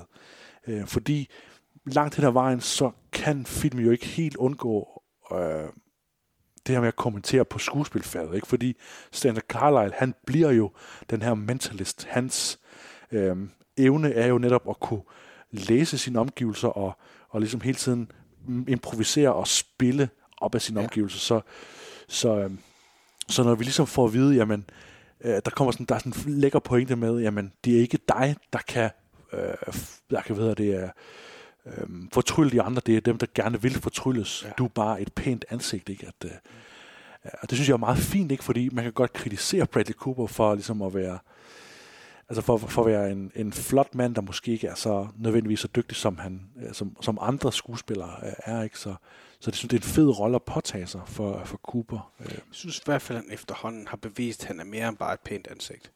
Også i henhold til i sin, sin berettigelse i branchen i det hele taget. Altså han er med til også at, at producere og klippe en film som øh, Joker-filmen, og også med til at producere den her, og, sin egen A Star is Born var også virkelig vel lavet og instrueret og produceret film. Ja, men det, han virker helt klart som en mand, der ved, hvad han laver. Han er ikke bare Præcis. skuespiller, vel? Nej, og det er netop øh, det, som Ryan Reynolds jo selv laver jokes på sig selv i, i blandt andet Deadpool. Altså, hvorfor tror du, at han nævner selv, at Ryan Reynolds har fået så mange roller? Det er jo netop, fordi han er et pænt ansigt, som man så altid kan bruge til noget i en eller anden form for filmisk opsætning. Øh, men jeg giver dig ret i, at den, den leger lidt, den kører lidt meta på det, og det er en af de første scener, første gang Bradley Cooper møder Tony Collette, hvor hun jo faktisk i tale sætter det her med, at han er god netop til, til, til den rolle, fordi han har et ansigt, der har panache, ja. som hun kalder det, og han spørger, hvad det betyder, og hun så ligesom forklarer det med, at han er i hvert fald pæn at kigge på til en start, og så kan vi altid tage den derfra. Og det er jo, det er jo, det er jo en fin lille, altså der, som jeg siger, der er i hvert fald en mening med at, at hyre sådan en som Bradley Cooper ind, som jeg synes øh, faktisk gør det ganske udmærket i den her film. Ja. Øh, og har, altså mig så har han også, han også typen, der har den her stemme, der gør, at jeg næsten bliver helt forført også af ham. Altså han har jo en, en, en dialekt og et toneleje og en gestikulering og en formulering, der gør, at jeg nærmest bare kan, kan nøjes med at høre på ham snak en gang imellem. Og, og det gør jo også, at jeg bliver til tider forført af manden også. Øh, og også nogle gange kan blive forblændet af, var det så godt, eller er det han bare, fordi han har en god stemme? Altså, det, det kan man nogle gange også øh, blive, blive i tvivl om. Som Matthew McConaughey har gjort det for mig i nogle af hans roller, hvor man nogle gange tænker, at øh, han er en super dygtig skuespiller, og Oscar-vindende med fortjent det hele, og too det, for jeg skal komme efter dig. Men har nogle gange, hvor jeg har tænkt, gud, sidder jeg bare her forblændet af Matthew, fordi måden han gør tingene på, frem for egentlig hans, hans evner Hans inden for faget. Ja, jamen det, det, det, jeg synes, jeg synes filmen handler meget om skuespilsfaget, ikke? At, mm. øh, og at derfor er det også så ekstra ærgerligt, at, øh, at han ikke har fået en nominering, øh, Ja. Bradley Cooper. Men det er jo, altså, der var mange, man kan sige, det kan vi jo snakke om herfra til, til i morgen, ikke? Hvor alle de film, der skulle Det er sådan, når vi skal lave vores 10 timers Oscar-podcast. så kan vi jo, når vi skal sidde og snakke om, hvorfor vandt den her film ikke for, be- eller nomineret til bedste kostymer, og Ja. lige når vi skal igennem Ja, det. ja, ja, ja. Jamen, der er altid sådan nogen, der lige dukker op i de der kostymekategorier, eller sådan noget, eller make-up, ikke, hvor man tænker, ah, så, så, så fik Suicide Squad alligevel uh, en Oscar, ikke? Ja. lige præcis. ja, den nye Suicide Squad er jo ikke nomineret, vel? Men Nej, nej, nej, nej, nej, nej, nu, det er kun en med den titel kan få øh, nominering, altså, så, så de, skal, ja. de er heller ikke... Øh, Lad os uh, snakke om noget uh, comedy. Ja. Som nævnt tidligere, så uh, vil jeg jo helt vildt gerne på en eller anden måde snakke om noget dansk, eller et eller andet, som, uh, som, som jeg ikke nok ikke kan få hivet ud af William så meget. Og vi havde jo på et tidspunkt i podcasten også, hvor vi havde diskuteret det her Jan Gindberg-program, så kan du huske, hvad det hedder? øh, altså det han lavede med Carsten Eskelund. Nej, Øh. nej, det der han lavede på Zulu, uh, hedder det bare Klubben? Klubben, eller det, klubben, ja, det var, hvor det var din tommel ned, og det var min tommel op. Ja. Øh, hvor, vi, hvor jeg egentlig endte med at lave cop-out og sige, at jeg godt kunne se din pointe, men jeg vil stadig holde fast i min egen. Ja, og, og vi var begge to, altså, øh, vi havde jo begge to samme indgangsvinkel, ikke? Vi, vi øh, var jo rigtig glade for, at det fandtes, det her program, ikke? Ja. Og fordi vi netop har begge to dyrket dansk stand-up i en, øh, i en så høj grad. Jeg ved ikke, jeg kan jo tydeligt huske det der med at, at, at ligesom være i, gå i skole og så se det live, og så tage ned i stereostudio og så købe uh, DVD'er, hvor, hvor Carsten Bang så står udenpå, eller Anders Madsen, eller hvem det nu er. Ja, det er Hartmann X, eller Tofræser med Mikke Øndal, Ja, ja, eller sådan en. Jeg har dem alle sammen liggende i en flyttekasse op på min øh, hems lige heroppe. Ja. Jo, helt enig. Og, og der vil jeg anbefale også til folk, der har lidt den samme trang og lyst som os, Jens. Øh, DR har to udmærkede øh, programserier, der hedder, den ene hedder Dansk Humors Bedste, Mhm. mm-hmm. hvor de er inde på lidt de her elementer, man har brugt i dansk komik i, i his, historien. Den er lidt mere længere tilbage øh, skuende end, end, end lige nullerne, som er nok der, hvor vi begyndte at dyrke det for alvor. Ja. Øh, og så har den også øh, en, en, en serie, der hedder Cornflakes med lort, og de ting, vi grinte af, mener jeg, den hedder, hvor den er helt tilbage med, med Gramse Spektrum og, og Mandrillen og det lignende. Men det er jo netop to serier, der netop dyrker rigtig meget det er som de to ting, som du netop er inde på, at ja. vi ofte også har haft fine, gode, lange snakke og diskussioner omkring. Men det er virkelig øh, noget, det, det kunne, og det, jeg har altid været fascineret af stand-up, jeg tror også noget, det, øh, jeg, jeg nød i min helt unge folkeskoleår, det var, når jeg kom, har set et stand-up show, og så kom tilbage i klassen, og så recitere yes. stand-up showsene, og få grin på ting, jeg ikke havde skrevet. Hold kæft, det var stadigvæk fedt, mand. Ja, det er virkelig godt, ja. Altså kunne stå der og tage Anne Sniers jubilæumsshow fra start til slut nærmest udenad, og folk var færdige at grine. Altså, det var, det var virkelig noget, jeg, jeg elskede i folkeskolen, og var noget, man kunne, hvis man ikke selv kunne sige noget sjovt, så kunne man altid lige hive en eller anden Madison eller Uffe Holm joke eller et eller andet, eller hvem der lige var, var fremme i den periode, hvor man nu ja. Har set noget nyt. Men det er rigtigt, det var simpelthen en måde at være sammen med hinanden på, det var at Ja. recitere uh, stand-up. Ikke? Fordi, og, og det var også i høj grad på grund af TV2 Zulu, ikke? nu nævner du DR, men, mm. men det er jo uh, Zulu, der ligesom har, uh, har skabt uh, grupperne for det der. Ikke? Ja. Øh, Præcis, og også en podcast, vi begge har nævnt i det her program, Sig noget sjovt jo. Ja. Netop øh, er inde på især, hvordan Zulu gør noget godt for, for dansk stand-up. Ja. Eller i hvert fald bringer det frem. Om det så gør noget godt, vil jeg ikke sidde og vurdere, men i hvert fald ligesom øh, altså gør, at det, det kan noget. Altså Comedy Zoo, ideen der med, med optagelse dernede fra Comedy.dk, Comedy.dk, tror jeg det hedder også, den her øh, enkeltstående bits med forskellige større og mindre komikere, Ja. der fik uh, tv-tid der, og, og gjorde os, der boede uden for København eller Aarhus, rent faktisk kunne få lov til at se stand-up i bedste sendetid, Ja. lære stand-up-komikerne at kende, før de blev vært på et tv-program. Ja.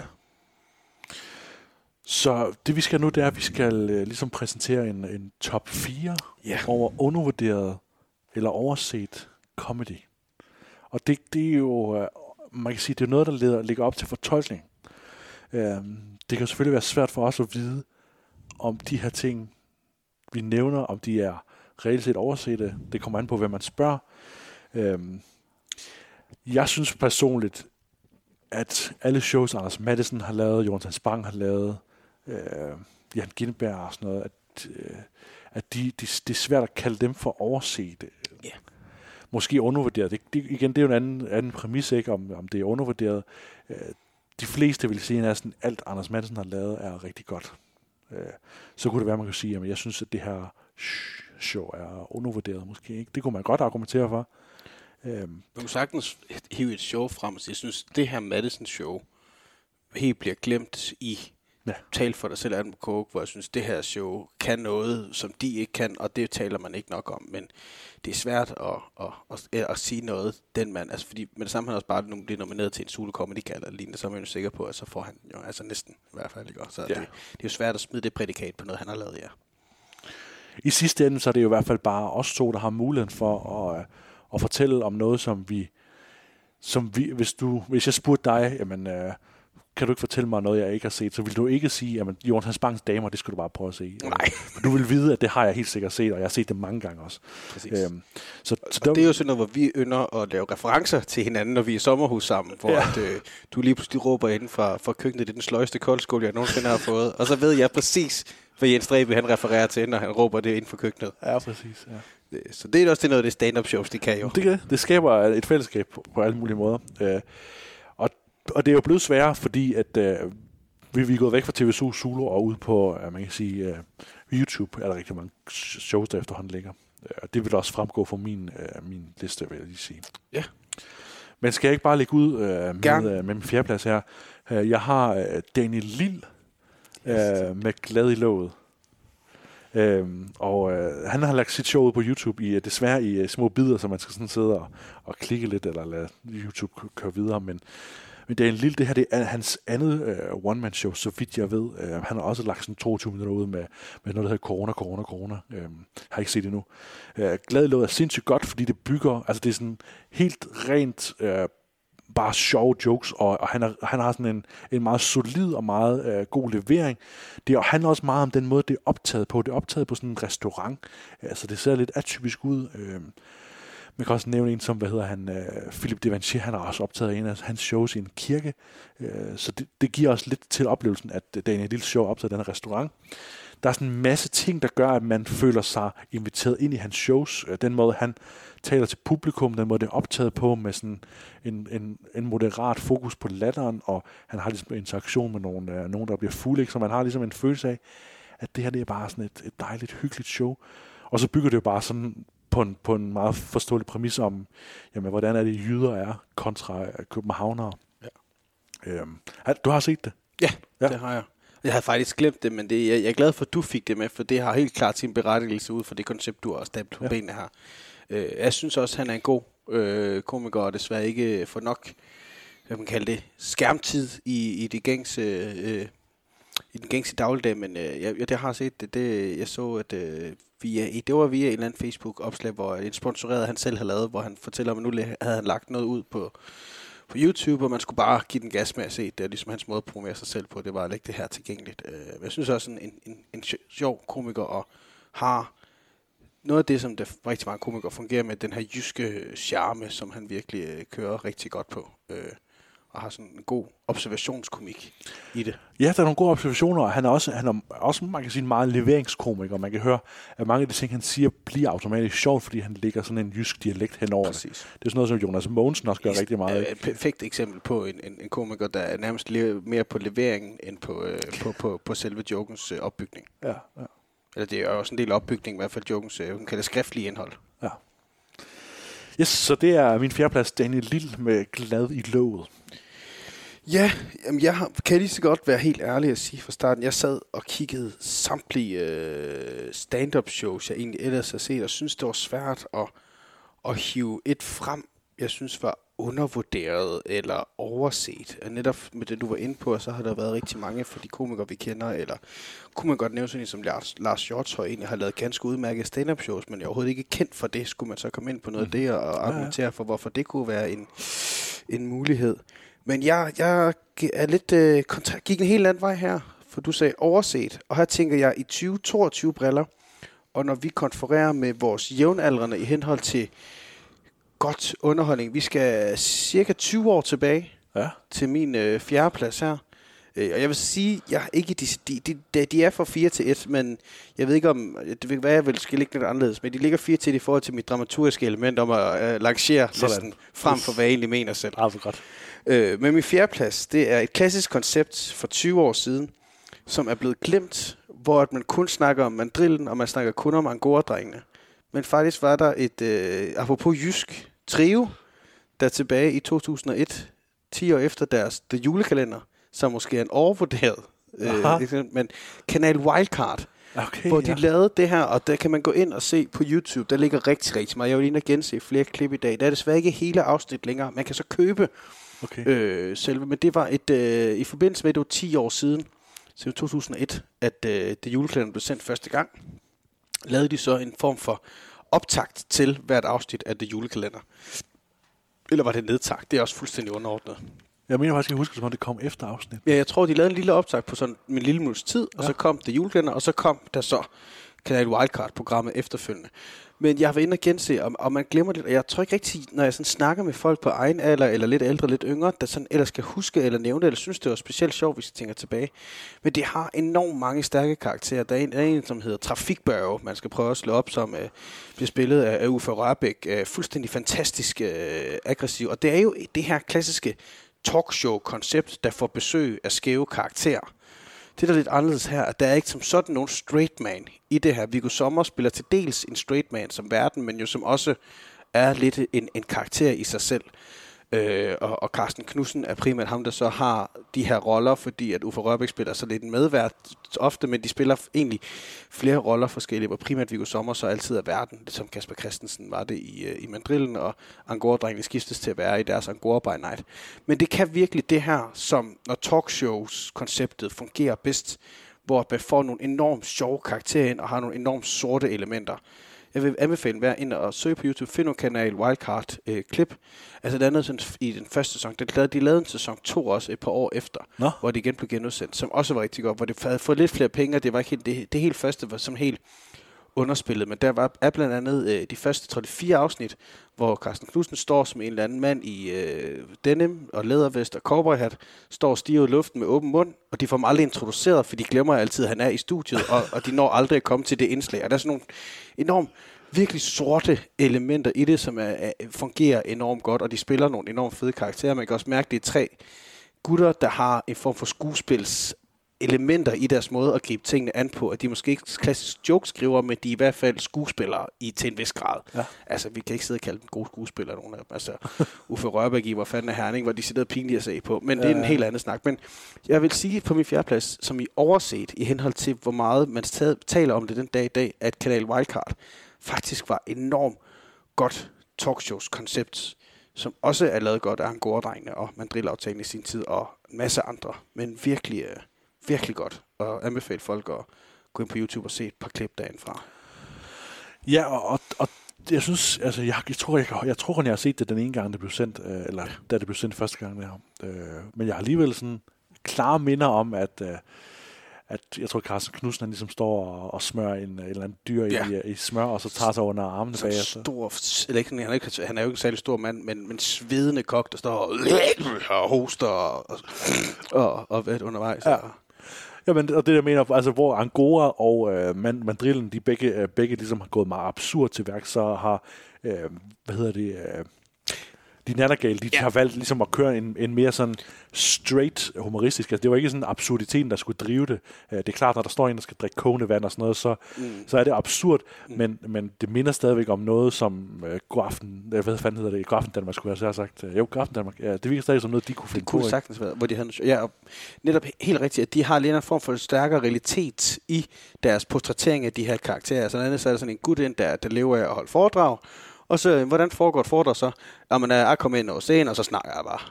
Nå, hvad gør du så? Men jeg snakker bare om, øh, om hvad lige faldt. Altså, man sådan tænker, og det er jo absurd scene, men ikke absurd nok til, at det er en eller anden, der hedder Bruder Salsa, der sorterer mysli. Altså, vi er ikke Præcis. derude i absurditeten. Og har ma- masser af den. De har sådan et, et homoseksuelt øh, landmandspar også, og der er sådan, som sagtens kunne lade sig gøre, men alligevel får en eller anden... Altså, det, det er en mere sådan, ja, realitet i deres øh, fortællinger, og, og som virkelig er... Ja, det, jeg synes virkelig, det, det er sjovt at have set mange helt grineren klip, og der er også... Øh, nu spoiler jeg, men det er 20 år siden, som jeg går op med, hvor de Ja. har sådan et øh, dating-koncept, hvor at øh, to bliver fanget i en øh, kasse, hvor der kun er, øh, hvor der er helt mørkt, hvor at, øh, de så bliver forelsket i hinanden, og de vil gifte sig, så man finder ud af, at det er far og søn, der bliver fanget i den her kasse, og sådan, der får vi lidt ud i absurditeten i det, men den, de prøver alligevel at hive lidt frem, men, men ellers er det, og de har sådan gennemgående jokes også, hvor at øh, hver gang der er nogen, der ikke kan huske en sang, lige meget hvilken sang de nynner, dem der ringer ind, så er det altid højt for træets grønne top, at øh, der bliver spillet på klaveret, og så er sangen bliver skættet derfra, og så kan vi godt Ja, ja, på. ja, ja. Altså, der er sådan nogle gennemgående jokes, altså referencer hele tiden, som også Ja. ja. fungerer virkelig godt. Jamen, jeg, synes- jeg synes også, da det kom, der var der også, det var sådan, det havde den der effekt, øh, som, som tingene havde, var, før internettet fyldte så meget, så havde det den effekt, at man kunne ligesom finde nogle ting, som man kunne gå og sige til hinanden, ikke? Ja. Sådan noget med, det, det var, hvad vi havde valgt at vælge.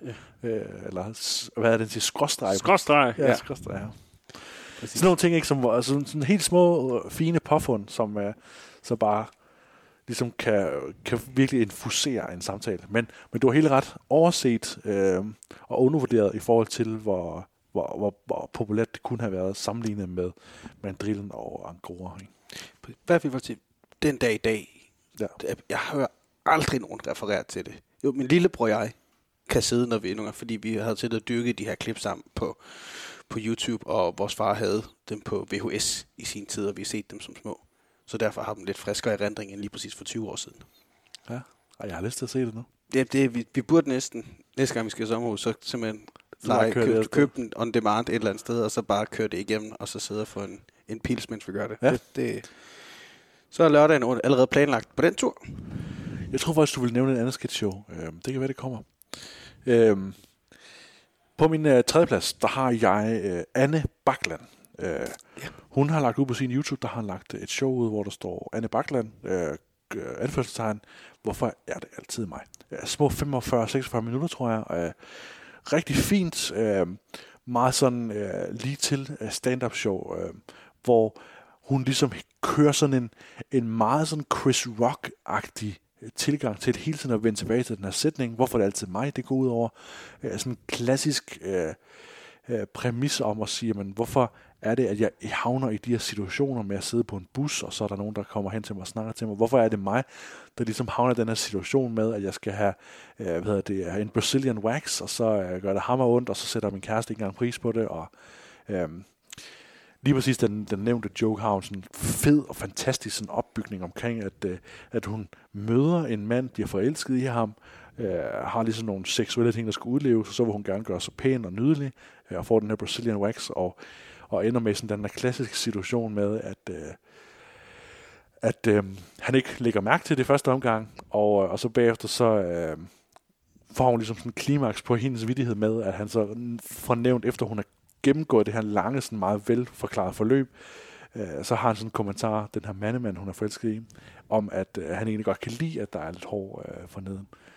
Og så har hun ellers lavet sådan den der fine stunt, hvor hun fjerner mikrofonen fra, øh, fra sit hoved, sådan, så hun kan stå og råbe og virkelig øh, få aggressionen ud til, øh, til den her mand, der ikke værdsætter det, hele den historie, vi ligesom har været en del af. Så øh, Anne Bakland, hun er, øh, hun er måske den, den kvindelige komiker, jeg vil fremhæve. Øh, altså, der er jo rigtig mange, Sanne Søndergaard og Anne Høsberg er, er jo dygtige, men jeg synes egentlig, at Anne Bakland, øh, hendes øh, sådan meget fokuseret, og hendes, øh, man kan sige, måde, hvorpå hun udvælger nogle præmisser, udvælger nogle jokes, udvælger nogle passager, gør, at, at hun føles mere amerikansk, mere skarp i tilgangen. Jeg synes, øh, både Anne Høsberg og øh, Sanne Søndergaard lader ligesom ud, lader, lader til at være meget konceptualiseret i deres jokes. Ikke? Anne Høsberg har det her med, at døden har en årsag, og dårlige feminister, Sanne Søndergaard har sådan mandehader og, og andre lignende shows, som alle sammen bliver præget af, at de har ligesom en pointe, de har noget, de gerne frem til, men den pointe bliver forpludret eller formudret en lille smule, fordi de, de, de går efter for mange lavt hængende frugter. Det er selvfølgelig altid en smagsag, hvad man synes, øh, men for mig, der vil stand-up altid øh, bære sig på, at man ikke læfler for publikum, at man ikke ligesom uh, laver de lette ordspil, og laver de lette vidigheder, og laver de lette fake-outs. Uh, uh, det er selvfølgelig en balancegang. Og, og hun er også god til at balancere på, altså hun, uden at fornærme, er, er lidt en kraftig pige, men det er slet ikke det, der er fokus i langt største af de her jokes. Hun bruger det selvfølgelig også, for andet vil også være mærkeligt, men det er slet ikke der, hun lægger sit fokus. Jeg er Nej, helt enig i. Og til folk, der sidder og tænker, øh, hvem, så kan man, hvis man har TV2 Play, så var hun med i øh, afsnit 2 af Zulu Open Mic med Victor Lander nu, som er, hvor at, øh, hun laver en bit, som til dels, at, hvor det er sådan nogle små bidder, hun prøver, hvor det netop, øh, man kan tydeligt mærke, at hun har lidt, ja, en, en anden type, end så mange andre, man ser af, af, af, af, komikere derfor. Så hende vil jeg også klart, at ja, hun er, hun er god, og har også en, en, en, en super fed levering. Øh, og så Ja. ja. har, og nok, og igen, vi er tilbage til lidt den her, ligesom Daniel Lille også lidt har, men den her jyske ja. måde at gøre det på. Hun er jo også nordjyd med stort, øh, men på, altså, også på den gode måde, men hun har en enormt fed levering af hendes jokes, og Ja. altså at den her, altså det man så kan sige, hun er ikke en, den der energiske happy-go-lucky komiker, hun er mere den der små irriterede, der står i hjørnet og siger, Åh, så lad der være agtig komiker, og Ja, det, ja, ja. Det, den dyrker hun og gør rigtig godt. Øh, så helt, helt enig, at hun er ja. skidegod. Anne Bakland. Ja, det er et godt show det her. Øh, hvorfor er det altid mig? Det, det har hun lagt ud på hendes YouTube, øh, ligesom Daniel Lille. Den, her, ikke- den må jeg give et skud, for jeg kan godt lide den. Jeg kan også huske, at hun var æsel i et af Ja. Comedy Gala, Comedy hvor jeg ja. også blev nysgerrig på, hvad hun var for en, for jeg synes, hun virkede, virkede super spændende. Jeg var egentlig ikke så imponeret over, at da hun var æsel der, øh, så jeg er glad for, at jeg ligesom har set hende nærmere efter øh, Open Mic der, og Ja. også på YouTube. Jeg synes, hun kunne kun blive bedre, efter jeg har set. Men, Absolut. Øh, men enig. Nu kommer vi til en på, øh, på min liste her, øh, som det, det, der irriterer mig, det var, at jeg ville ønske, at listen havde egentlig været nogenlunde ens, selvom vi lavede den for et halvt år siden. Og så har det her været navn været mere auteurvalg. Nu er han næsten blevet for populær. Men det er Rasmus Wallbridge, jeg gerne vil fremhæve Ja, okay. som, øh, som, Ah, ja. som karakter. Og som, øh, som komiker er han jo til dels, men ikke i stand-up-delen. Og det er nok lidt det, mit, der går igen her. Det er ikke, at de siger stand-up, men det er, at da du skrev comic, comedy i beskeden til mig, at jeg havde svært ved stand-up, men så kunne jeg i hvert fald finde noget comedy. Men altså, jeg, jeg kan huske ham helt tilbage fra, da han var en del af DR's øh, talenthold, øh, Ja, og lavede de her øh, små bits, hvor han jo netop var sammen med Martin Johannes Larsen, der lavede øh, blandt andet Magic Martin, som var noget af det, han slog igennem med. Øh. Og det var her, jeg begyndte at få øjnene op for Rasmus Wallbridge, og begyndte ret hurtigt efterfølgende øh, at følge ham på, på Instagram, hvor han lægger nogle virkelig til tider meget sorte, men en gang imellem også fuldstændig geniale øh, små klip op, og han dyrker den her meget sorte karakterkomik, som man især kender fra Turbomodul, og ja. de har også samarbejdet, både ham og Martin Johannes Larsen, det ja, med Charter McCloskey. Øh, jeg vil godt kalde det frontmanden, uden at fornærme Lars fra Turbomodul, men Charter McCloskey er med i Wellington Special. Wellington Special, ja. Jeg vil godt vil anbefale, altså man skal være forberedt på sort komik, men er heller ikke sort, at det bare sådan, det, der er en eller anden form for, men det er mere den måde, Rasmus Wallbridge's styrke, at den måde, han kan levere øh, en, en, en replik på, og den måde, han ligesom, han spiller sin, sin karakter, og den måde, han sådan dyrker det akavede og det udtryksløse, og det her med ligesom at få det her manglende energi til at virke enormt sjovt i hans måde at levere replikker på. Øhm, Og øh, jeg har lige set øh, Fuldorf og de skøre ridere Yes. yes. som øh, på Zulu, hvor at han er i hvert fald... Altså, det er ikke et program, jeg som sådan vil anbefale, kun med det anbefalingselement i Rasmus. Hver gang han træder ind i en scene, Rasmus Wallbridge, så stjæler han den fuldstændig, og det er der, hvor jeg griner. Hvert fald, altså det er, en, det er en fyr, jeg virkelig elsker at dyrke, og, og, og følger ham også, som sagt, på, på de sociale medier, og, og nyder, når han lægger sit små værk i... Øh, han har sådan et gennemgående koncept, hvor at han lægger dating øh, op, hvor han sådan noget søges, haves, hvor han så de ting, han søger, og det han har, det er sådan virkelig, der er vi ude i, apropos mandrill, noget mandrill-agtigt i forhold Ja, til ja. de karakterer, han så påtager sig der. Altså virkelig, øh, eller som Turmodul også har dyrket i, i, i deres komik. Men jeg synes virkelig, han er enormt god, og, og jeg tror, vi kommer til at se meget mere til ham, og jeg tror helt klart, at han, han har fundet sit, sin ting nu, efter han er blevet kommet i under TV2's vinger i stedet for DR.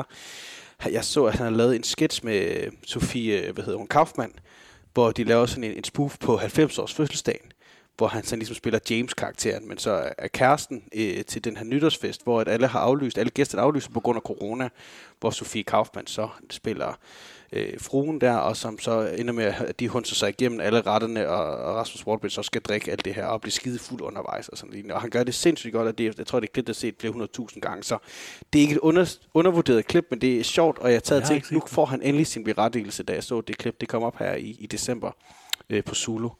Det lavede. Men jeg synes virkelig, han er en, en, en, en speciel og en skæv type, men som virkelig har en, en, en fed måde at sige ting og levere replikker på, og har nogle vanvittige gode sketch, og, og er også god sammen med Martin Johannes Larsen blandt andet, fordi at de er lidt hinandens modsætninger, uden helt at være det. Altså, Martin Johannes Larsen er også meget sort i sin komik, men er meget mere energisk og har lidt den her øh, ikke skingre, men han er, har, han er jo, han er jo fynbo, og man kan godt høre det i den stemmetone og stemmeleje, hvor Wallbridge lidt er lidt mere afdæmpet, udtryksløse, og det fungerer rigtig godt sammen, og de har en enorm god kemi i, i Wellington Special, øh, som ligger på DR. Øh, men jeg synes virkelig, øh, som sagt, jeg ønskede, at jeg det for, en halv, for et halvt år siden, for så jeg virkelig kunne sidde her og, og så sige et halvt år senere, hvad, hvad sagde jeg?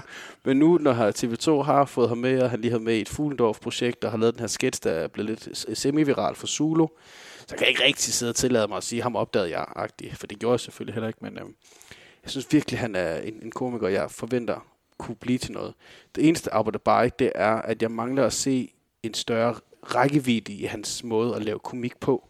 Det er meget det samme, jeg griner af, når han træder, når han sådan udfolder sig. Det er ligesom turmodul jo også.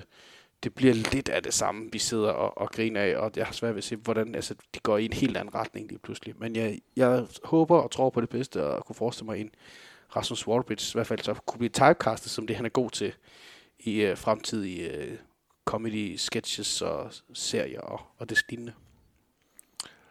Ja, altså jeg, jeg, har, jeg har tit tænkt, at, øh, at det, det er sådan lidt, lidt synd, at, de, at øh, ham og Johan, Martin Johannes Larsen, at de er nødt til at leve øh, højst på Instagram. Øh, fordi det føles som om, at, at sådan dansk øh, popkultur ikke kan bære øh, det rigtige.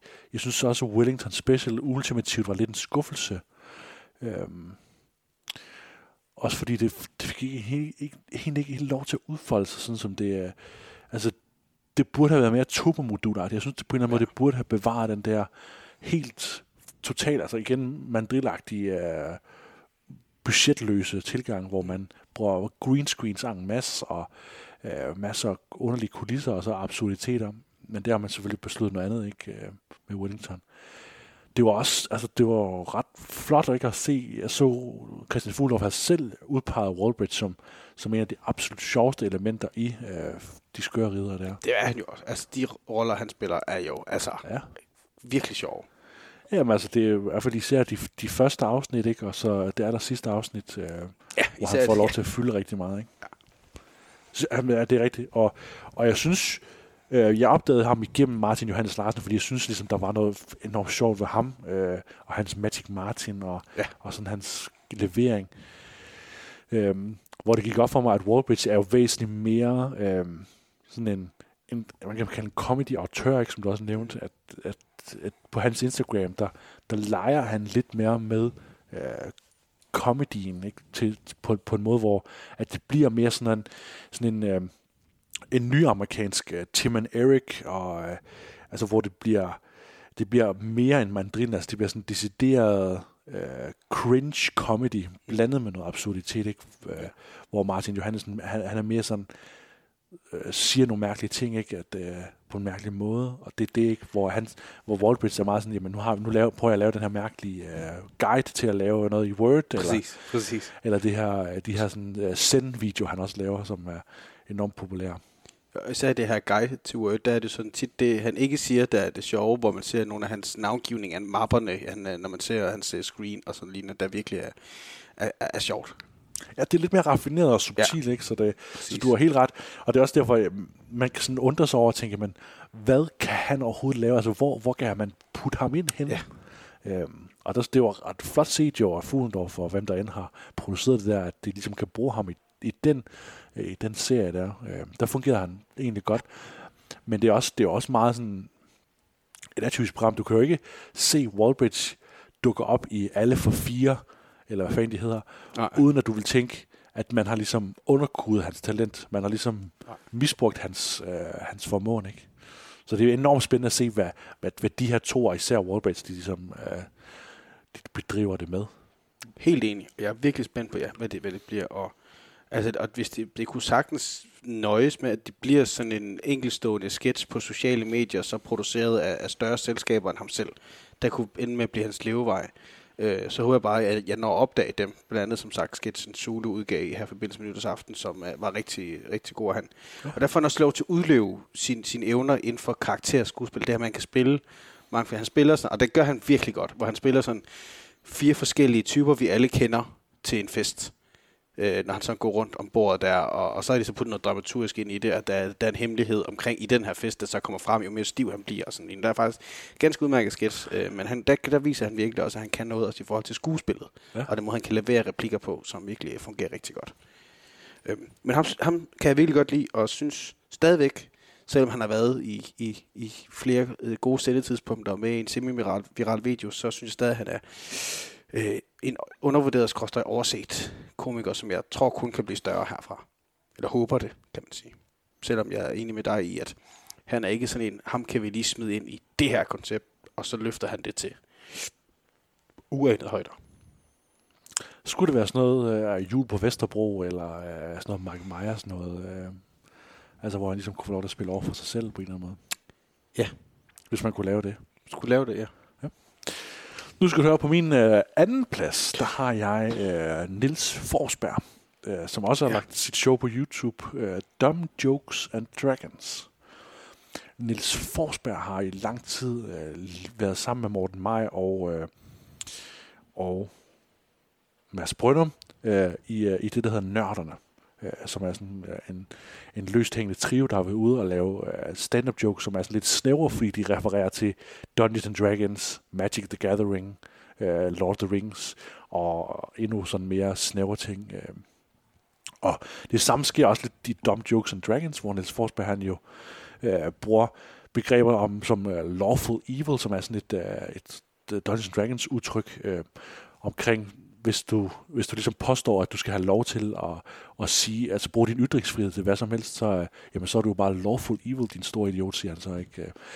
Og det leder mig også over til, det det, som der egentlig er styrken ved uh, Dumb Jokes and Dragons, det er, at han positionerer sig uh, et sted, hvor jeg enormt meget kan relatere, jeg tror rigtig mange andre kan relatere, at udover at være nørd, så er han jo også uh, en, en hvid mand, der er fanget lidt i en, en verden, der udvikler sig enormt hurtigt, og hvor man skal følge med i, i meget woke. Han har nogle, nogle jo sjove bidder om, hvordan at, at det er enormt svært at tage til, til rap-koncerter, ligesom hvis Snoop Dogg kommer til Danmark og skulle til koncert med Snoop Dogg. Svært at synge med på Snoop Dogg-sangen, uden ligesom at komme til at synge nogle af de ting, som man jo egentlig ikke må synge. Mm. Og han er også ude i, jamen, hvordan fanden er nu med de her pronomener, som man skal til at lære at bruge. Ikke? Og, og han har sådan en, en ret fed øh, indgangsvinkel på det. Det bliver aldrig lidt ligesom øh, Chelle Vejrup, der hurtigt kan blive en lille smule, øh, hvad hedder sådan noget, selvophøjende og arrogant omkring at være korrekt i hans måde at fremstille sig selv. Så synes jeg, at Niels Forsberg er god til ligesom at danse den her øh, meget elegante ballet hen af, jamen på den ene side, så, så ved han godt, hvad der er rigtigt, men på den anden side, så synes han også, det er svært ligesom at leve efter de her krav og forventninger. Øh. Og hans jokes bliver aldrig sådan sådan for kværulerende, eller de bliver aldrig sådan for, for prædikende eller problem, problemsøgende. Det bliver hele tiden sjovt, ikke? og han er god til at ramme de her punchline. Han er jo i sin forstand en punchline-komiker, og hvis man kender de her referencer, som han bruger, hvilket jeg jo i stor grad gør, også når jeg ikke gør det, så synes jeg jo øh, også, det er en fordel. Og det vil jeg også gerne slå et slag for, når vi snakker Niels Forsberg, når vi snakker nørderne, og generelt alt komik. Øh, jeg synes, at det er en ærgerlig tendens, at vi forventer, at vi skal forstå referencerne. Øh, nogle gange så, så kan det være en fordel ikke at forstå referencerne, fordi så mærker du for alvor, hvordan leveringen kan være alt i sådan en stand-up show. Ja. ja. Og det er jo særligt, hvis man ser gammel stand-up efterhånden, ikke? Så stand-up har en tendens til at blive meget dateret, hvis en stand-up-komiker snakker om Anders Fogh Rasmussen, ikke? Ja, så er det sådan lidt, hvad fanden var det nu med ham, og, og det der røde maling og alt det der. Ikke? Ja. Men, men det er jo heldigvis ikke det, som det handler om. Det handler jo øh, for det meste om levering. Så Niels Forsberg med Dumb Jokes and Dragons, som ligger på YouTube også. Ham har jeg ikke dykket. Jeg ved, hvem det er, men jeg har aldrig sådan rigtig, og det er ikke været bevidst fravalg, det har været mere et, et ubevidst manglende tilvalg. Øh, men ham vil jeg da gerne prøve at, at dyrke det mere. Men hvis du har en god pointe i forhold til det med referencer, jeg ser en del øh, engelsk øh, stand-up, og fordi at jeg har BBC, eller mine forældre har BBC Brit, hvor de viser en masse engelske stand-ups og talkshows, hvor der tit bliver lavet referencer til ting, jeg ikke forstår, fordi det er til et eller andet nichepræget element eller et reality show i England, men stadigvæk griner, netop fordi, at leveringen har været god, og jeg ved, hvor han eller hun vil hen med den her joke, og jeg synes, det er godt lavet. Og så er jeg faktisk stadigvæk griner med, selvom jeg ikke ved, hvem den her reality-deltager er fra Big Brother eller sådan noget lignende. Øhm, så jeg giver dig helt ret i, at der, der ligger virkelig også noget i evnen i leveringen, frem for nødvendigvis kun. Er I med på, hvad jeg mener, eller skal jeg lige forklare jer referencen, før I synes, det er sjovt? Øh. Så der ligger virkelig et stærkt øh, et, et, et, et, hvad hedder, ja, et evne der, som ja. øh, ikke alle besidder, men nogle. Min anden plads er igen, jamen, som sagt, der er et stand-up show med også på min liste. Bare rolig, Jens. Øh, men min anden plads, det er et, øh, det er, hvad hedder det, ikke øh, comedy i sin rene form, men noget, jeg har grint højlydt af øh, i lang tid efterhånden, hver fredag kl. 14. Det er øh, Mads Gundersen på P6 Beat, der har øh, ofte et øh, weekendprogram. Og tidligere havde han det med Sebastian Saxton, der hed Så Kom, som var virkelig et øh, sjovt fredagsprogram. Så du ved, klassisk dengang man hørte radio, live radio om fredagen og skulle gøre klar til weekenden. Der er P6 Beat lidt bibeholdt, hvor de har et, et tydeligt tema i det program, der skal køre fra 14 til 16 øh, skal have et, et, et form for underholdningselement i sin måde, men stadigvæk handle om det musik P6 Beat nu engang dyrker. Og der er Mads Gunnarsen stadigvæk vært, det hedder så Selskab nu, og han har en uh, gut, der hedder Robert Havsted med, øh, som er, og som er et lidt lignende koncept. Altså blandt andet har de øh, det her med, at de øh, er ved at lave en øh, playlist, eller en, øh, en rangering af alle sange, der nogensinde er lavet. Fordi så på den måde, så er de sikre på, at det er en komplette playliste, og på den måde, så har de også en berettigelse de næste mange år deres program. Og de har så mange gode øh, øh, humoristiske, de har sådan øh, lig ved første beat, hvor de spiller en eller anden form for musik, øh, et bands øh, riff ved første beat, undskyld, Øh, og så skal de så spille et guitar riff, og så skal folk gætte. Og den her måde, folk så kommer til at gætte det på, er enormt øh, humoristisk. Den måde, at de som guider og får folk til at svare rigtigt. Du behøver faktisk ikke at kunne bandet. De skal nok komme med så absurde henvisninger og, og, og, og små fif og hens. Til, øh, det, og det er virkelig et hyggeligt og sjovt fredagsprogram, hvor du samtidig hører noget god musik, hvis du er til den type musik, der oftest bliver spillet på B6 Beat. Øh, men er virkelig sjovt. Øh, og især så kom, var jeg virkelig glad for. Og de havde sådan nogle mellemelementer, så kom som... Det, det, det, du kan desværre, man kan desværre ikke finde det nogen steder. De også fjernede de tidligere programmer fra DR Lyd. Uh. Øh, jeg ved ikke hvorfor, øh, men det er i hvert fald Selskab, som stadigvæk er et sjovt med Robert Havsted. Virkelig godt program hver fredag kl. 14 på P6 Beat. Øh, men så kom havde sådan nogle øh, fine delelementer, hvor de havde sådan nogle legendariske danske YouTube-klip, hvor øh, de havde sådan nogle... Øh, en, en gut, der, der bare gerne øh, vil leve af at være vokser om, øh, kan du blive det? Jamen, nu er vi i hvert fald flyttet til Hurup, og så skal vi se, hvad der sker herfra.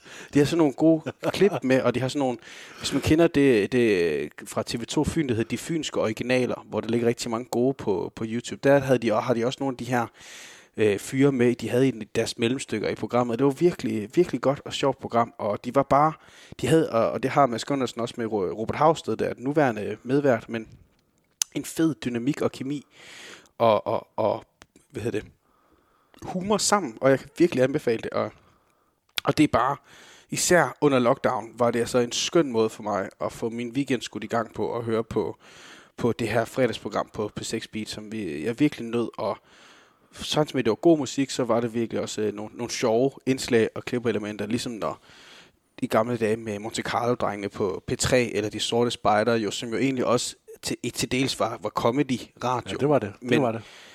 Det, det her ikke helt, musikken fylder lidt mere på de her P6 Beat program, men øh, er virkelig, har, det her element også den måde, de kommenterer på, og de har nogle, men når man kommer ind i programmet, hørte nogle gange, så har de så mange indforståede jokes, blandt andet med Skundersen har en ting med, at alt der er flertal, det slutter på i, fordi han engang er blevet rettet i det på et tidspunkt, så alt, hvad der er flere af, det er noget med i, så flere øl i, eller øh, fordi tempi, og, og, og den, så alt, der er flertal, det slutter på i nu, hver gang, og, det, og de, han er meget konsistent, øh, i, i, i den måde, og, og den joke holder han kørende, og det er sådan, når man har hørt det en del, så bliver man virkelig som også bliver man en del af den fredags bar, de jo rent faktisk næsten holder der fredag øh, 14-16. Og det synes jeg virkelig også, jeg kender ikke andre end mig i min omgangskreds, der hører det og lytter. I hvert fald, hvis jeg nævner det for andre, så kender jeg ikke andre, der lige lytter det. Så jeg synes, kan være en klar anbefaling, at det, øh, hvis man lige har, hvis man studerer 14 til 16 om fredagen, og lige skal have tiden til at gå, eller man sidder i en bil, eller hvad man nu gør, og har DAP i sin bil, det kræver det jo for at køre på 6 beat, eller i hvert fald på sin telefon, så hører de uh, Mads Gunnarsen og Robert Havsteds uh, selskab. Uh, det er virkelig anbefalingsværdigt. Og her i vinterferien, som vi er i nu, der kører de hver dag ja. fra 14 til 16. Og, og har også fået lyttet til det et par dage, og det er stadigvæk sjovt. Og jeg synes virkelig, det er underholdende god, og det er noget radio, live radio, når det er bedst. Og man får helt associationer til de gode, gode gamle Monte Carlo-dag, eller lignende. Det jeg gør i hvert fald. Så det vil jeg klart anbefale alle at, at give et, øh, et skud. Og især hvis man kan lide den type rock øh, P6 Beat, de dyrker, så får du også god musik samtidig med, at du bliver underholdt og får fun facts. Ja, du sætter det godt. Og du har ret, det er jo ikke noget, som jeg overhovedet har Nej, det, det, jeg, det synes virkelig, det, det, det, nu skal jeg passe på, at det, du siger ikke, at jeg har grint højligt flere gange. Jeg synes virkelig, at både Mads Gunnarsen og Robert Havsted er, er, er nogle sjove gutter, og Sebastian Saxton også var det, da han var med i, så kom. Øh, og det, ja, de, de kan virkelig øh, og har gode, øh, god kemi og dynamik som radioværter. Ja, men jeg var også indrømme, hvis jeg skulle have noget at grine af, så var P6 Speed ikke det første sted, jeg tænkte på. Det var det, jeg tænkte. Øh, og eneste grund til, at jeg opdagede det her program, så kom i sin tid, det var fordi, at P6 Speed altid kørte i baggrund, mens jeg sad hjemme og arbejdede jo, som jeg har været spidt hjem, næsten hele 2021 og 2020 nærmest. Og så tilfældigvis, når klokken blev 14 fredag, så kom det program, og så begyndte jeg så at gå, hold da kæft, det er sgu da meget grineren det her. Og så blev det ligesom tradition for, at nu hver fredag klokken 14 og 16 skulle jeg så høre. Øh, og, og har bibeholdt det, og vil stadigvæk gøre det den dag i dag. Selvom jeg er kommet tilbage på arbejde. Nice. Så overset, god underholdning. P6 Beat, 14-16. Kan jeg godt bare lytte til det på næste fredag, og så stadig forstå de der indforståede humor? Ja, for så mange indforståede jokes er der heller ikke. Okay. øh, det er ikke sådan, at du skal være en del af klubben for at forstå.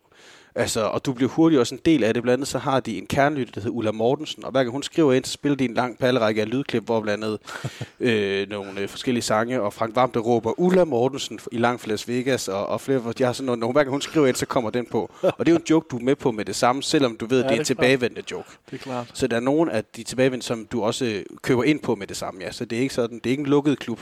Man skal ikke have været med fra starten for at kunne blive en del af klubben, så at sige. Skider må gå luft for, det regner lige nu. Ja, det står ned i stænger her onsdag den 16. februar ja. i Odense. Midt i Odense, ja. Det, det kan man sikkert høre på, øh, på lyden. Måske, hvis, hvis ikke, så kan man i hvert fald fortælle det. Min nummer et er faktisk et show, et stand-up show, jeg ikke har set. Sådan! Hvordan vil du selv mig det, Jens Dreben? Det bliver lige så meget kryptisk. Nej, men jeg har lyttet til det. Øhm, Carsten Banks plukker kameler øh, ligger på Spotify. Øh, det her med at, at sælge comedy, stand-up som, øh, som lyd øh, kun, er, er en ting, der er enormt amerikansk. Altså det her med comedy albums, det er, det er sådan en meget amerikansk ting øh, og britisk ting, men ikke noget, der har fanget an i Danmark. Øh, og det har ikke stoppet, øh, de, flere, altså, de fleste komikere har ikke ladt dem stoppe. Man kan sige, Uffe Holm har et show, jeg tror Tofræser ligger på Spotify også øh, som lyd. Øh, og øh, hvad hedder det? Øh, jeg kan huske, at Jacob Tinglef, han lavede også noget, der hedder Det Sorte Album, øh, mm. hvor han også bare udgav det som lyd og ikke som, som, som show. Carsten Banks på Kameler er ligesom min nummer et, fordi øh,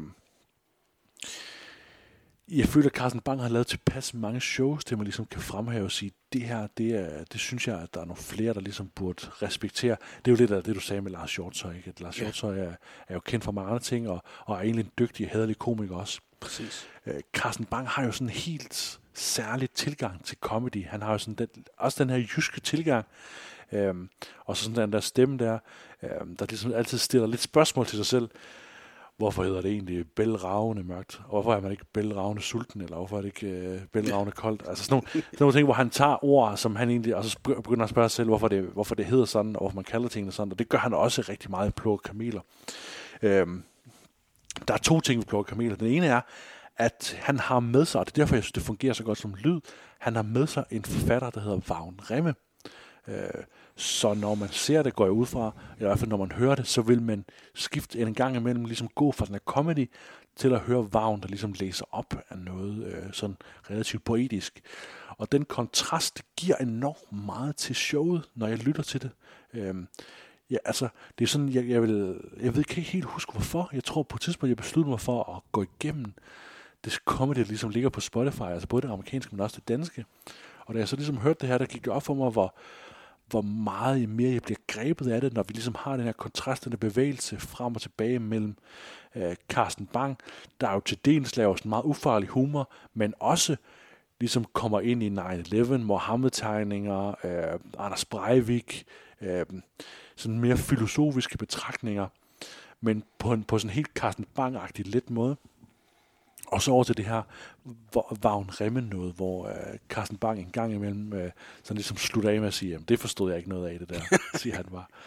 Øhm, og man er, altså, man er igen i tvivl med Carsten Bang, fordi han tillægger sig ret meget en persona, føler jeg. At, øh, at det, der gør, at han kan tillade sig i plukke kameler, ligesom at, at dykke ned i sådan nogle enormt dybe og underfundige og, og, og sådan eksist- eksistentielle emner, øh, gør ham ikke bare til, øh, man kan sige, den her ærkeforestilling om, øh, om komikeren som vores tids postmoderne filosofer, der ligesom kan stille skarpt og få os til at reflektere over ting.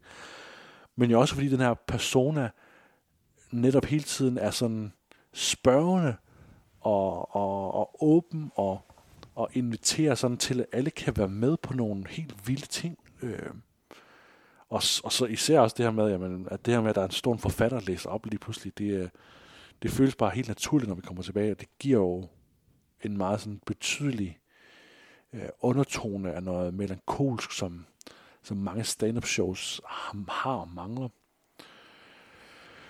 Jeg skal jo ikke være, være den, der ligesom siger, at stand-up shows skal kunne noget mere end bare at være sjovt. Øh, men jeg synes, når jeg hører et show som Plukker Kameler, så bliver jeg bevidst om, at lidt ligesom det, han Gatsby gjorde med Nanette, så bliver jeg bevidst om, at, at comedy, jo, eller i hvert fald stand-up comedy, øh, har ligesom en lang vej i forhold til at finde sin, sin rette form.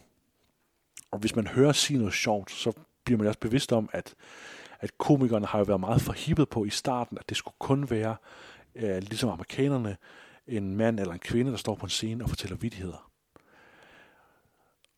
Og det er jo virkelig, virkelig også fordi, at man gerne vil, i Danmark især, gerne distancere sig fra revyen, ikke? Det er det, de nævner i den her podcast rigtig ja. mange gange. Øhm, så der er jeg glad for et eller andet sted, at dansk comedy langsomt måske kan omfavne sådan en mere øh, kreativ og kunstfærdig tilgang til comedyen. Så det, det behøver ikke nødvendigvis at være sådan indstuderet øh, teater, som det Anders Madsen lavede i anden på Coke. Men jeg synes bare, at det som Carsten Bang gør, og det som mange andre gør med deres shows, kan give en hel del til øh, stand-up comedy, som, som vi slet ikke, jeg tror slet ikke, vi har set isbjerg, eller toppen af isbjerget i forhold til det der endnu.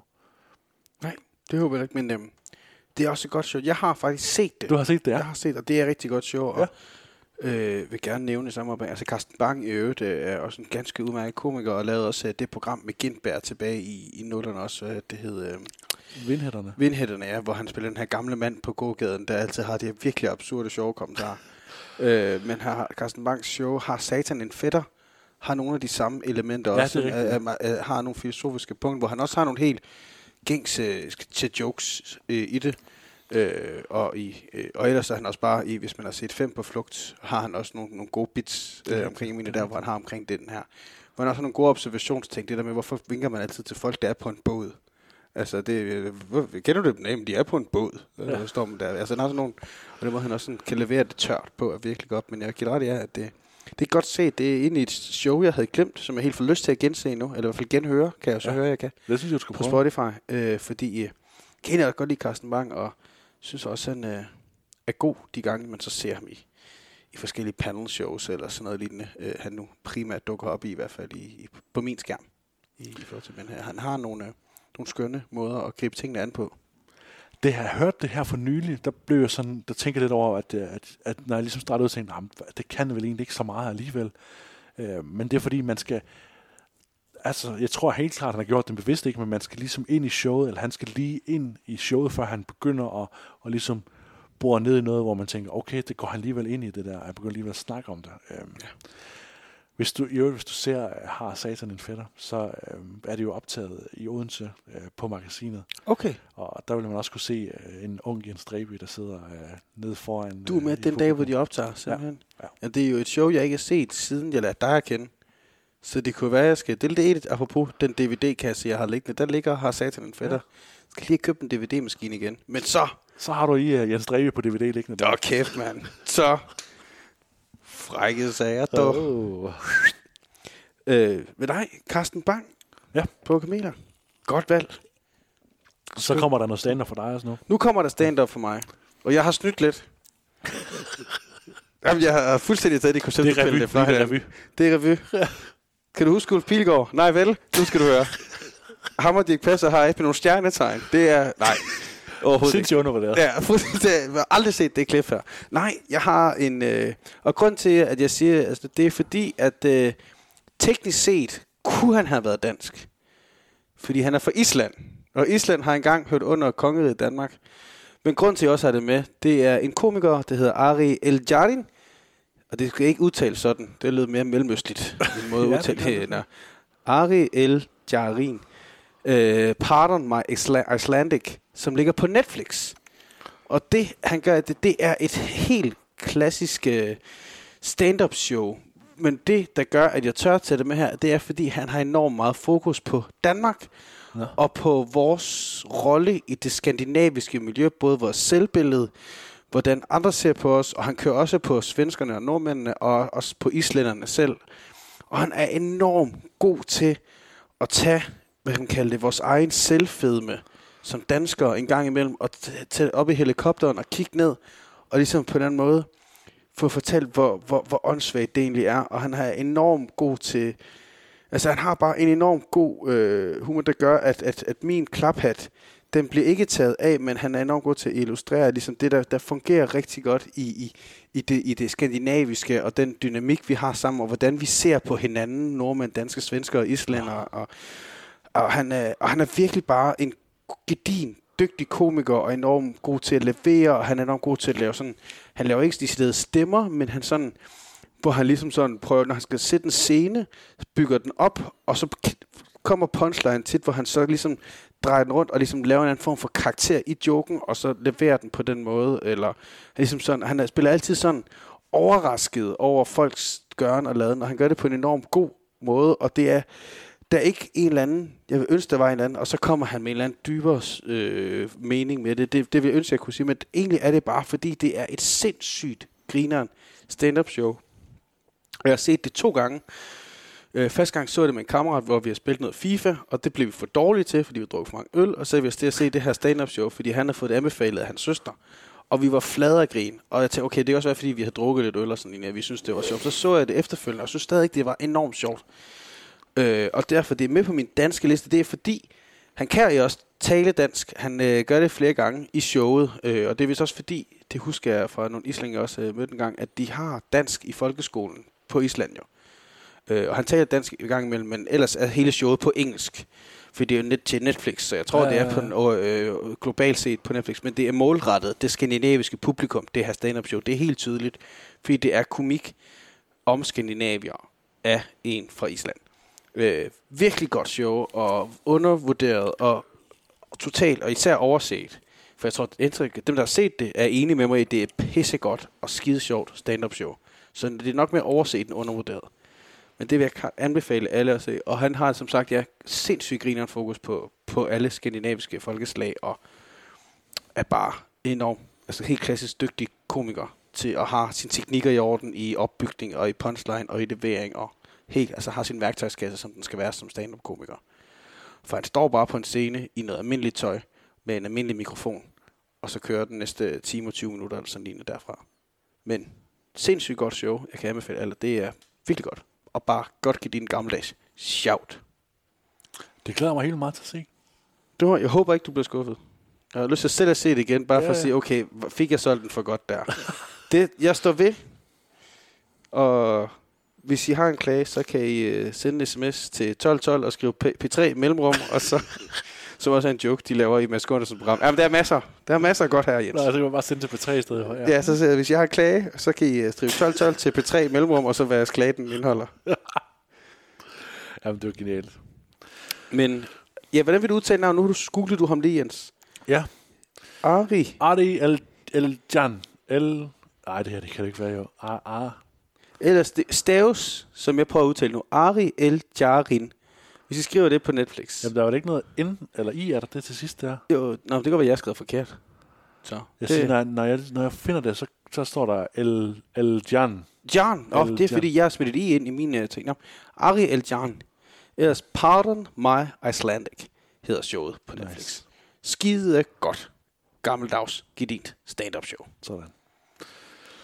Jamen, god liste, du har med der. Ja, tak, og i lige måde. Spændende og vidt og bredt. Det må man sige. Det, øh, men, Min, min er meget sådan noget stand-up på YouTube.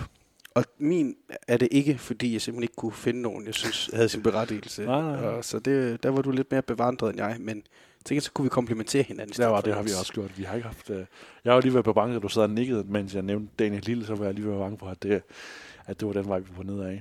Heldigvis ikke. Heldigvis ikke.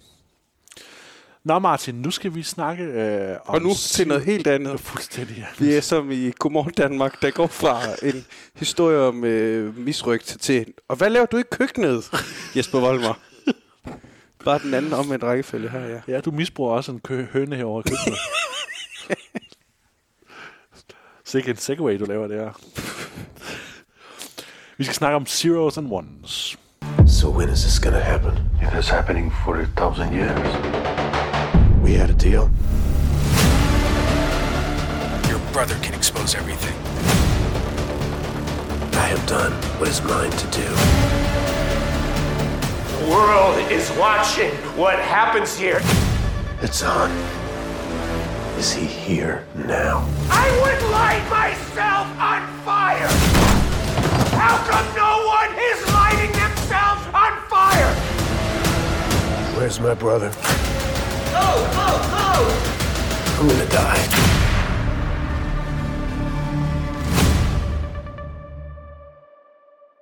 Den 70-årige kultinstruktør bag Bad Lieutenant og King of New York lader sig ikke sådan slå ud af en global pandemi, og derfor har Abel Ferrara lavet en lille thriller kunstfilm med Ethan Hawke i hovedrollen sammen JJ. Filmen indrammes af zoomoptagelser med filmstjernens rosende ord og forklaringer, samt en kryptisk udmelding om, at dette metalag også er en del af selve filmen, der konstant veksler mellem konventionel spænding, komplet med billige eksplosionseffekter og mørk, grynede, kunstagtige scener, med blandt andet en rablende monologscene fyldt med amerikansk ikonografi. Mundbind, distance og restriktioner gennemsyrer filmen, der både bliver rost af kritikere og havlet ned af filmfans. Martin. Ja, Jens. En af de ting, du ligesom nævner omkring den her film, det er, at den har fået en IMDb-score. Der vi ligesom snakker om det. En af de ting, Ja. du nævner, det er, at den har en IMDb-score på 3,3. Og det er lavt. For det er ud af 10. Det er ret lavt ud af 10, ikke? Um, så hvilken forventning går du så ind, ind, eller kan du sige noget om, hvilke forventninger du har gået ind til filmen med? Jeg, gik, jeg, jeg havde jo den forventning. Jeg valgte så ikke at gå ind og trykke. Man kan jo trykke på scoren, og så læse anmeldelserne også, jo, okay. for ligesom at få en se idé om, hvorfor øh, den øh, er havlet så meget ned. Øh, så det valgte jeg ikke at gøre, men så bare på scoren, og da du, sådan, du kom med flere andre film, vi så ikke øh, har, har tid til, eller har, har mulighed for at mel- anmelde her. Men da jeg så den her med 3,3, så skrev jeg, den blev vi nødt til at snakke om, fordi jeg er simpelthen nysgerrig på, hvordan kan øh, den være så dårlig, og jeg gik jo ind til den forventning om, at det her, det må være en kæmpe omgang magtværk. Ja. ja. Og det var jo egentlig meget sundt, i den forstand, at øh, det var jo ikke som sådan et eller andet The Room-agtigt magtværk. Og det var lidt den forventning, jeg havde til, til filmen jo, at det var sådan noget. Så, men jeg vidste jo så, så, så instruktøren og tænkte, okay, det er jo en, der kan sit håndværk her, så det er jo ikke The Room, jeg skal til at se nu. Øhm, så øh, jeg havde virkelig lave forventninger til Zeros and Ones. Øhm, og som jeg også øh, nævnte på et tidspunkt, at det var også en film, jeg nok aldrig havde fået set, hvis du ikke havde spurgt, kunne det ikke være sjovt at snakke om den her? Og det er jeg glad for, jeg fik gjort. Hvordan kan være, at du stødte på den, Jens? Altså, var det simpelthen de mixed anmeldelser, der gjorde, at øh, du faldt over den? Eller det var Ethan Hawke-fascinationen hos dig? Jeg tror, det som, jamen, jeg tror, at det der sker, det er, at jeg ser filmen, øh, plakaten, jeg ser filmplakaten ikke, med Ethan Hawke og Zeros and Ones, øh, og tænker, den skal jeg bare ikke se. den her film skal jeg ikke se, fordi det virker som det mest øh, jammerlige øh, run-of-the-mill thriller. Det virker som noget, som Bruce Willis ville lave. Ja. Jeg tænker, da jeg så ja. plakaten. Øhm, så det er nok kontrasten mellem, den, mellem det umiddelbare indtryk, og så lige pludselig, at der dukker øh, en øh, anmeldelse op, eller en kommentar op, som først og fremmest nævner Abel Ferrara. Ikke? Det er jo der, hvor jeg tænker, okay, når det er ham, der har lavet den, så bliver jeg med det samme nysgerrig, fordi filmen ligner jo en actionfilm, ikke? og jeg mm. tænker ikke Abel Ferrara som en actioninstruktør, så der bliver jeg nysgerrig. Og så især øh, den der øh, pointering af, at der ligesom er de her inkluderede øh, Zoom-konferencer i selve filmen.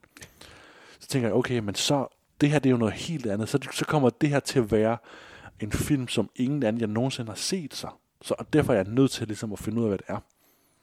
Øhm, og der må jeg sige, at jeg blev en lille smule skuffet alligevel. Øhm, det skal lige siges jo, at det, noget, der er interessant, det er, at IMDB, øh, som man kan bruge til at vurdere filmen, den siger det der 3,3 øh, ud af 10, øh, men inde på Letterboxd, øh, og det er derfor, jeg nævner det, jeg nævner intro, introen, der ligger den ligesom på en, en solid 3 ud af, øh, ud af 6. Øh, hvilket betyder, at den har fået sådan rimelig flotte anmeldelser. Det er en relativt i forhold til. Det kan jeg også se, hvis man ser mange af de her øh, sådan øh, anerkendte letterboxd anmelder, så øh, er de jo sådan rimelig begejstret for at filmen, og synes, at den kan en masse forskellige ting. Øh, så det synes jeg også er spændende, at mm. der ligesom er den kontrast. Ja, og, og det er jo nok fordi, jeg kunne forestille mig, at mange af dem, der, øh, der, der har givet den dårlige anmeldelse, for det første, den er jo ret... Altså nu er jeg ikke særligt bevandret i Abel Ferreras øh, stil, så jeg kan ikke for, fortælle, om det er en klassisk Abel Ferrera, eller om det er noget nyt. Men den stil, der ligesom er i forhold til den måde, den bygger en historie op på, er jo ret hvad kan man kalde det, niche fordi at du som ser ikke bliver taget i hånden overhovedet, men blot er vidne til øh, øh, en, en masse hændelser, som til sammen strikker en historie sammen. Øh, og det er måske noget, der kan provokere nogen, og måske fordi nogen troede, at de skulle ind og se en eller anden form for Jack Reacher-agtig actionfilm. Og så ser de den her, og det er ikke en Jack Reacher-agtig actionfilm, eller nævn en anden uh, Tom Clancy-agtig uh, action-basker. Øh, for det er det overhovedet ikke. Og, og, og actiondelen er jo egentlig til dels underspillet i den, øh, og det er nok også noget med budget at gøre, og, og hans stil, og, og, og det lignende. Øhm, men det, jeg synes, der var sjovt også at se, det var jo netop det her med, at den blev rigtig meget en, en, en, en film af sin tid i forhold til de underliggende elementer af corona-elementerne, som du nævner Zoom, jeg ved ikke, om det er Zoom eller Teams eller noget helt tredje. Nej, det ved vi ikke. Det er en videokonference. Videokonference, ja. Der ja. bliver brugt. Øh, en af de første scener ser vi en mand i en eller anden form for hvid øh, dragt, der gør nogle øh, gelænder rene på en togstation. Altså han afspritter nogle gelænder, og hver gang øh, Ethan Hawke han træder ind i et rum, så tager han lige noget håndsprit og han øh, på et tidspunkt møder en, øh, en person, han øh, har en nær relation til. Han tager mundbind på, når han så kommer ind i lokalet der, og tør først ligesom at give et kærtegn, da han får mundbindet på. Og der er flere elementer, hvor at de prøver at bygge en suspense op, hvor at øh, nogen, der enten der vil gøre noget ved vores hovedkarakter, hele tiden får pop, bare, bare roligt, vi er testet negative. Altså den har mange af de her elementer i sig med, at corona ligesom fylder, uden at det at det filmen handler om, men man er ikke i tvivl om, at det at den, hvor, altså, hvornår den her film den er lavet, og hvad den ligesom også refererer til. Og så har den jo nogle, nogle, altså nogle, nogle, nogle sjove elementer i. Den tager nogle store temaer op, samtidig med, at den, altså den, den, jeg synes, den skyder lidt i øst og vest. Altså den kører meget på, men den tager religion som et tema op. Den tager samfundsordenen som tema op. Den tager, øh, hvem er du som menneske i nutidens samfund? Er du den, der følger øh, ordensmagten, eller det revolutionæren? Altså den begynder virkelig, og hvor jeg også sidder her tænker, okay, du har en time og 20 minutter, Apple Måske skulle vi vælge to af temaerne, og så øh, fuldføre dem, i stedet for bare at gå ja. all in på bankopladen af, skal vi lige lege øh, højpandet her, eller hvordan ser det ud med det?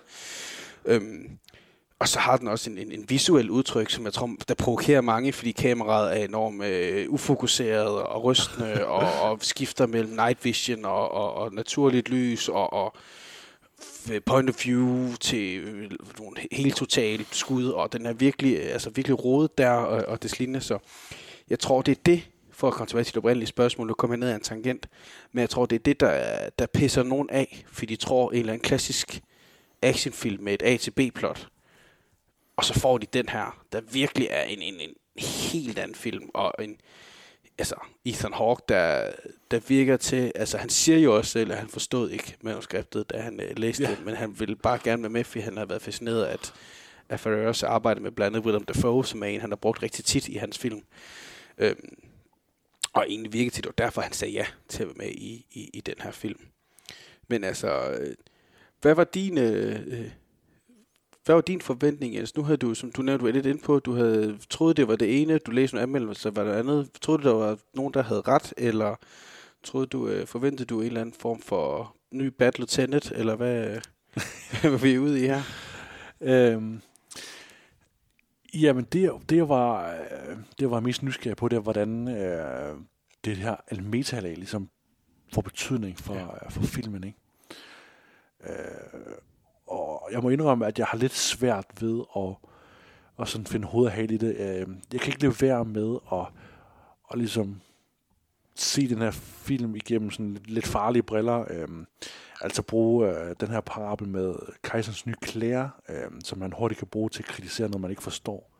Øh, altså ligesom, som du siger, at det her er en film, der tager så mange temaer op, og, og ligesom sætter så mange ting i søen, ikke? Øh, den her ene monolog, som jeg også nævner med, med Ethan Hawke, hvor han råber alle mulige ting med, uh, sådan med Fourscore and Seven Years Ago, og We Find These Truths to be Self-Evident, ikke? Han ligesom bare baller en masse amerikanske ikoniske sætninger af sted, og synger en masse ting, at det kan hurtigt give et indtryk af, at, det er, at der er noget større, der er noget mere, noget flot, ikke? men i virkeligheden så er det bare uh, nøgent, ikke? at det, der er ikke noget, det, bare, uh, det bliver bare præsenteret, som om der er noget. Øh, det er sådan den ene af det. Man kan også øh, sagtens ligesom værdsætte, som du siger, hvordan øh, Ferrara han får øh, pandemien til at fylde så meget. Øh, de andre, der har lavet film i den her periode, har jo omgået det på andre måder. Øh, men han ønsker ikke at omgå det. Han ønsker ja, ligesom eller har lavet en, der decideret handlet om det. Altså så har det været ja. de HBO-film, der har været ja, ja. pandemifilm. Hvor ja, man det er rigtigt. Ja, præcis. Jo, jo, det er rigtigt nok. Øhm, Ja, jamen det er det. det er, der er noget specielt ved Zeros and Ones i den, i den, øh, i den afdeling, hvor det helt klart kan stå tilbage som, som et, øh, et lidt underfundigt klenodie fra, fra den tid, vi, vi stadigvæk er i. Øhm, og det siger måske også lidt noget om den her sådan lidt manglende slutning, filmen har, at, øh, at, at det netop måske handler lidt om, at, at den er jo lavet på et tidspunkt, hvor at, at der var ikke, altså, der er ikke rigtig nogen reel slutning i forhold til, hvis man skal se det som et symbol på pandemien, ikke? så er der ikke nogen reel slutning at, at gå imod. Det er bare sådan, at, øh, at så må vi ligesom prøve at komme videre. Ikke? Og, og det er jo igen, som du siger, noget, der kan virke enormt u, øh, sådan uforløsende. Øh, og i, i sidste ende, så handler det jo mest af alt bare om, at man har en, en plakat, der ser ud som om den hedder Vatican has fallen, ikke? altså med Gerard Butler. Men i virkeligheden, så er det jo en, en, en, en kunstfilm, og en kunstfilm på, på en anden måde, end det han normalt laver jo. Øh. Man kan sige, meget af det, han lavede med Willem Dafoe, havde meget det samme. Øh, men Zeros and Ones opper det en lille smule ved at have det her øh, meget, hvad hedder sådan noget, in your face metalag. Øh, og det er, jo, det er jo en lille smule frustrerende også at have Ethan Hawke i hver ende af filmen, der sidder og snakker om, øh, hvad han synes, det handler om, og hvorfor han synes, det er fint at lave. Øh, fordi det er jo netop det er jo netop en af de ting, der er vigtigt ved sådan en film, det er, at vi kan sådan fordybe os i det, lægge os selv ind i det. Jeg synes, det er et kæmpe problem i introen og outroen med Ethan Hawke. I den forstand, at det er som om filmen heller ikke tror på sig selv. At, vi har et behov, at, at, at de har haft et behov for at smide Ethan Hawke ind, der er blandt andet slutter af med at fortælle om, hvad han ser som mening med film, og han ligesom får det op på en eller anden eksistentialistisk fortælling, og omkring det med, at vi skal alle sammen dø-agtige i situationen, og hvordan vælger vi så at dø, og det der med, at man kan vælge flere stier i livet, der er ikke nogen stier, der nødvendigvis er forkert eller rigtig, men du kan i hvert fald vælge en, og så skal du ligesom agere ud fra den sti. Han prøver at gøre det meget filosofisk, hvor jeg faktisk fik sådan lidt, det kan godt være, det var det, der var hensigten. Jeg synes bare ikke, I er kommet i mål med det i henhold til den måde, filmen er bygget op på, og, og det bliver mere en påtaget øh, ting i sin, sin også, når det har den her tagline, it's deadliest before the dawn, altså som at det den her med, at med, med corona-lockdowns, man skal koble den der til, at det, det er værst lockdown, og coronaen er værst lige inden den er over, og man kan bruge det til mange ting, og, man, det, er, og det er jo egentlig også et, et, et, et, et gammelt, som Nolan bruger i The Dark Knight, det der med, at det er mørkest lige før solopgang, og alle de her ting. Det er jo en klassisk citat, han så vælger selv at, at, at tolke Ja, ja, på, og, ja. der var en ting, der også irriterede mig i den, at, han, at der er sådan en, der er jo en voice-over også med Ethan Hawke her øh, i den, hvor han siger, øh, Gud bruger jorden som sit øh, gemmested. Ved hvem der sagde det? Det sagde Jesus. Det sagde Jesus, ja. Hvor jeg sådan, Google han ej. Altså, jeg er ikke nødvendigvis bibelkyndig, men jeg har googlet det både på dansk og på engelsk, og det fremgår, så vidt jeg kan se. Og hvis det gør det, så vil jeg gerne undskylde på forhånd, så er mit forbehold. Men som jeg kan se, det fremgår ingen steder i Bibelen overhovedet. Så det er bare Ferrer, der bare går all in på, og skal virkelig, nu skal den bare have fuld smadret på de helt store spørgsmål, de helt store dilemmaer, og vi skal ind på også noget med korruption, og på statsmagten, og vi skal gøre det i Rom, symbolet på kristendom, altså med Vatikanstaten. Jeg skal, jeg skal selv til Rom her til foråret, og jeg husker byen som smukkere end den her film, den får den øh, fremvist som, men, ja. så jeg håber da, at det bliver et, et andet Rom, men den, altså, den er enorm altså samtidig med, at den er subtil, så er den eksplicit. Det er virkelig mærkeligt, øh, ja. men jeg, jeg, jeg prøver at forklare det så godt som muligt, men at den sætter nogle øh, omgivelser, der er enormt eksplicite, men nogle fortællinger og handlingsforløb, der er enormt implicite. Og det, og det bliver... Og igen, i og med, at den kun er en time og 26, hvilket egentlig var meget rart, for så er det forholdsvis overskueligt at komme igennem. Men det gjorde også, at jeg kan huske, at jeg sad efter en time og tænkte, gud, der er kun et par 20 minutter tilbage. Hvad er der overhovedet sket? Hvad er der overhovedet sket? Ja. Ja. Man sidder virkelig, altså efter, for- for- hvor er det, vi skal hen? Ja. Altså, og, og jeg ved godt, det er ikke meningen med filmen, den skal have en klassisk berettermodel, eller sådan noget lignende ind over sig. Det er jeg med på, jeg har forstået det. Men jeg synes bare ikke nødvendigvis, det er en kvalitet, og så, og så altså, være autør for autørens skyld. Eller øh, ikke nødvendigvis autør, men i hvert fald, altså, det bliver næsten som, ja, ja som du selv siger, altså, uden at, og, og, og det kan godt være, at det er noget, jeg har overset, men det bliver næsten altså, for hovski snovski for at bruge et udtryk der med den, fordi at den, den, den går så ekstremt til værks på korruption og på, øh, jeg tror der også, den kommer ind på noget med kommunisme på et tidspunkt kontra kapitalisme, og ah, den går fuld fuldstændig bakalajka på den der, og det synes jeg, det bliver for meget, altså det bliver lige ekstremt nok. Jeg synes, det var interessant at se, fordi at man bliver også endnu mund. Jeg blev draget af, fordi jeg kunne lade mig tænke på Ethan Hawke og Abel Ferreras, øh, hvad de gerne vil, og jeg tænkte, hold da op, I har virkelig nyt jer selv, da I sad og snakkede om, hvordan det her projekt skulle realiseres. Altså man kunne, man kunne virkelig se det for sig, hvor de tænkte, åh nu, og kæft en kommentar hertil, og vi får sagt noget også omkring med, med lockdown, og med statsmændene, der gør det, og så har vi en bror, der også spiller Ethan Hawke, og han er så det, den diametrale modsætning, og bum, bam, bim, altså nu kører vi. Altså. kører bare, ja, ja. Og jeg synes, det bliver for ekstremt, og det bliver lige, øh, det bliver lige vildt nok. Altså. Ja. Men, men trods det, yes, er det en film, du vil anbefale andre at se? For altså, det, er det en, du tænker, at andre skal også prøve at have den oplevelse, og så kan de selv drage ud, hvad de vil? Eller tænker du, gå udenom den for fileren? Det er, ikke- nej, det er ikke sådan en film, man anbefaler, vel? Nej, nej, jeg tror ikke, jeg vil. Til... Det skal, det skal være, så skal det være øh, til folk, der er meget, øh, man kan sige, akademisk interesseret, eller, øh, eller hvis der er nogen, der ligesom bevidst søger efter, altså hvis, hvis man nu havde en snak om, jamen, øh, hvordan har film ligesom behandlet det her emne, ikke, øh, corona, så, så ville det måske være oplagt at, at ligesom nævne den her. Øh. Og selvfølgelig, hvis man har øh, et kendskab til Apple Ferreira, så, øh, så er det klart, så synes jeg, den er rigtig god at se. Øh. noget af det, jeg gjorde, det var, at øh, jeg genså lige øh, første sekvens og sidste sekvens. Det er jo ikke en spoiler som sådan, men det er netop de her sekvenser, hvor Ethan Hawke han sidder og snakker til kameraet. Øh, hvor første sekvens er han meget optimistisk, meget øh, glæder sig meget til ligesom at, at, at sige, at han har snakket med før, og det er det her, hvor han gerne vil lave filmen og alle sådan nogle ting. Øhm, og det var meget fedt ligesom at, at, ligesom at spole frem og tilbage mellem de to ting, mm. fordi det bliver så meget tydeligere, og det gav en lille smule til mig i forhold til filmen. Det bliver så, så meget tydeligere, øhm, hvad Ethan Hawke han ligesom gør, mere eller mindre ubevidst. Øhm, til sidst, altså det aller sidste klip, hvor han så på en eller anden måde kryber til korpset øh, og siger, jamen, da han lavede første video, så vidste han ikke ret noget om altså projektet, og han har fået manuskriptet, som han egentlig ikke forstod ret meget af, fordi Abel Ferrer arbejder ikke sådan med konventionelle manuskripter. Øhm, det, der var så fantastisk ved det var, det var, at øh, han virker enormt skuffet, øh, når han siger, at han lige har set filmen sammen med os. Og det er den del, som jeg rigtig godt kan lide ved den her film Zeros and Ones, det er, at vi har ligesom en, en hovedperson, der, der på meget sådan... Jamen, og igen, jeg ved ikke, om det er oprigtigt. Det kan godt være, det er, er fordi han siger, det er en del af filmen.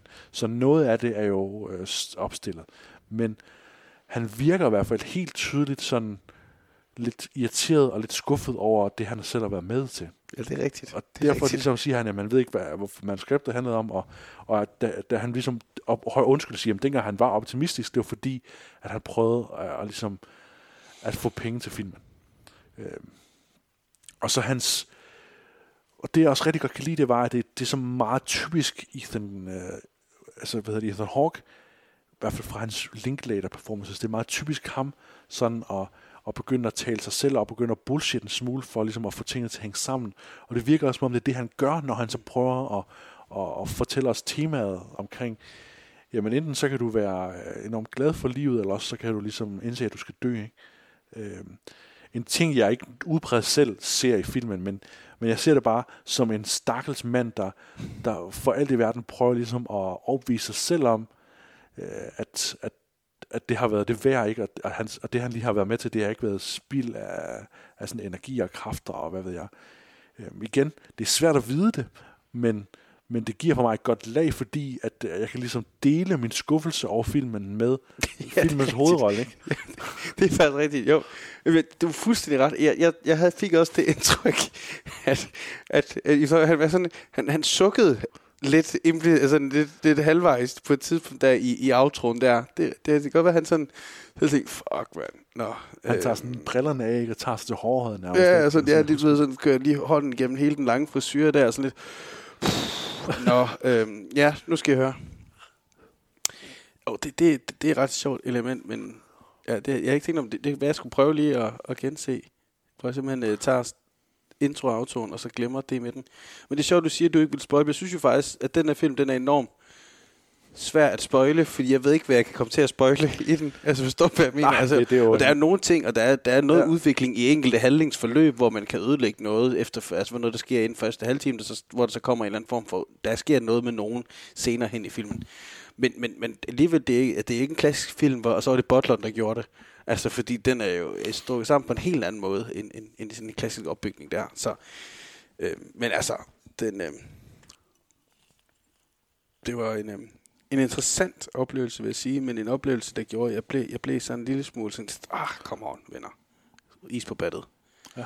Så, så, så undgår det mindste religionsdelen, og så nøjes med at kommentere på samfundsstrukturerne i stedet for, eller omvendt. Ja. Der ligger en dokumentar øh, om og med øh, Abel Ferrara, hvor at man ligesom dykker lidt ned i den periode af hans liv, hvor han, der ligger op til, at han laver den her film. Øh, den hedder Sportin, Sportin Life, øh, som er ret fin, en ret fin dokumentar på en time, øh, så man kan bare google, og så kommer den. Øh, og den er udgivet, ikke, ikke fordi man kan se den ulovligt, men fordi at, øh, at jeg tror vist nok, det er Yves Saint Laurent, der har øh, fuldstændig sponsoreret den her mm. dokumentar. Rigtig fin dokumentar, som jeg tror, hvis man nu gerne, hvis man sidder og, og ligesom jeg er, er ret nysgerrig på, på den her 70-årige spændende og tør, øhm, jeg glæder mig til at se King of New York igen, øh, nu efter den her i hvert fald.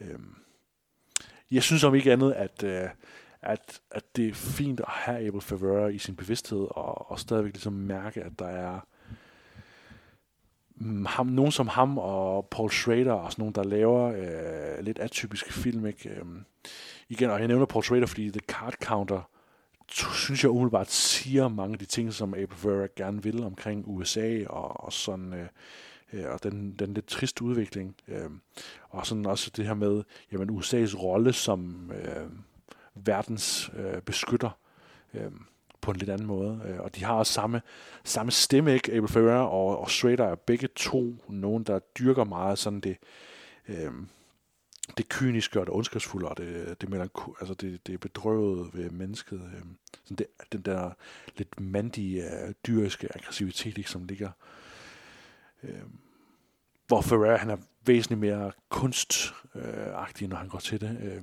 Så igen, det er jeg tror bare, det er den ultimative ting, man kan se om Zeros and Ones, det er, at det er en, en kunstfilm, der, der kan forveksles til at ligne øh, en, en actionfilm, og det er jo både godt og skidt. Og jeg synes også, at det er vigtigt, det du siger, fordi at selvom jeg siger noget omkring de her øh, klip, der er, så virker det jo i virkeligheden også bare som om, at, at man har lavet en film under corona, og så prøvet ligesom at, at lappe den på alle mulige jeg synes, måder. det virker kunne. som gaffatape på en pavillon ja. i Roskilde. Ja, det gør det. Altså, virkelig sådan øh, på en festival, der hvor man tænker, shit man, det er at gå fra hinanden. Ja. Altså, vi smider lige noget gaffatape på, så kan den i hvert fald holde ugen ud, om ja. ikke andet. Og man sidder bare bekymret og bare kigger på de der stinger der, og man ser bare, hvordan ja. det løfter sig fra jorden, og lige ved at Præcis. drive væk fra en. Ja. Og det synes jeg lidt, det var. Altså, jeg, jeg vil gerne, jeg tror, jeg giver det et skud igen at se det på den måde, som du ser det, men det, det indtryk, jeg, mit første indtryk af det, det var, at det var lidt en, ja, en eller anden form for ja, hvis I ikke lige fik det hele, så var det det her, I lige har mhm. set, agtigt. Og jeg fik sådan nå, okay. Og nu synes jeg også bare, at du overfortolker Ethan Hawke, eller du ja. i hvert fald prøver at uddrage et eller andet definitivt budskab. Og hvilket er lidt ærgerligt, fordi nu, nu den tager så mange temaer op, jamen så lad det blive ved det, og sige, at den berører så mange temaer, uden at svare på nogen af dem. Og det er så pointen. Men han prøver faktisk at lave en definitiv pointe med filmen. Det synes jeg næsten er ærgerligt, når, alligevel, når den har kørt i det spor, den har kørt i op til uh, outroen. Ja. Altså, det er relativt banale pointe også, ikke? Men det uh, synes jeg. Ja. I forhold til, men... Um... Ja, det var Zeros and Ones. Uh, nu skal vi uh, uddele nogle uh, fangearme. Martin, til Nightmare Alley. Ja. Yeah. Hvor mange fangearme vil du klistre afsted der? Jamen, jeg er jo egentlig rigtig glad for Guillermo del Toro. Og jeg synes jo blandt andet, at hans øh, Oscar-tale til Shape of Water var enormt fint, for det var tydeligvis, at han virkede til at være en flink mand, der bare endelig har fået sin statuette. Og da de begyndte at spille øh, udspillingsmusikken, var sådan, ej, jeg har ventet så mange år på det her. Please, sluk musikken og lad mig tale færdig. Jeg tænkte, ja, lad lige manden tale færdig. Han virker så rar sød, og selvfølgelig skal han have lov til det. Og jeg vil også rigtig gerne elske den her film, for jeg som sagt kan godt lide Guillermo del Toro og tidligere hans værker, og Pan's Labyrinth er jo altså et mesterværk i min bog. Øh, hvor jeg så har det med Nightmare Alley, den kommer ikke op på den klinge. Han kan skabe stemning, han kan skabe universer, især den første time er et skønt univers, han får altså etableret der.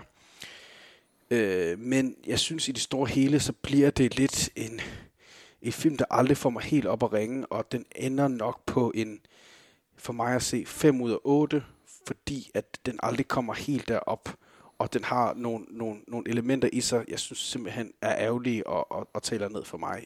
Blandt andet, vi snakker omkring nogle af karaktererne, der ikke har sin berettigelse andet end at være plot-elementer frem for virkelige mennesker.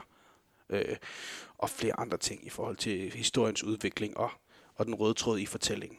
Øh, så det er 5 ud af 8 for mig. Mm. Flot film. Ellers. Ja. Jeg vil godt, jeg vil godt svinge mig op på, uh, på 6 og 8. Uh, uh, The Nightmare, eller ikke, den her var Nightmare Alley, uh, den hedder ikke The Nightmare. Nightmare Alley er en, uh, en rigtig god film, men ikke sådan synderligt på grund af Guillermo del Toro. Det er i virkeligheden mere på grund af, at den uh, gode historie, han har valgt at filmatisere, og uh, i, takket være Bradley Coopers uh, sådan effektiv uh, skuespil i, i, cent, i center af filmen. Uh, lidt ligesom uh, Yorgos Lanthimos uh, med The Favorite, så øh, virker det ikke som om, det er Guillermo del Toro's film at lave nødvendigvis, øh, selvom han giver klart sit eget præg og med production design og, og, og hang til sådan de, de ophøjede pulp, øh, pulp fiction elementer. Øh, og ikke Pulp Fiction som Quentin, Quentin Tarantinos, men Pulp Fiction som i vampyrer, øh, drabsager og sådan noget. Ikke? Øh, Nightmare Alley, øh, 6 ud af 8 af mig. God sammenligning der med Jorgos, og det der med, der står instruktørens navn, men jeg føler ikke instruktøren i det. det var, ja, ja. helt enig. Og øh, Zeros and Zeros Ones. and Ones. En anden øh, autør. Det må man sige i en helt anden boldgade.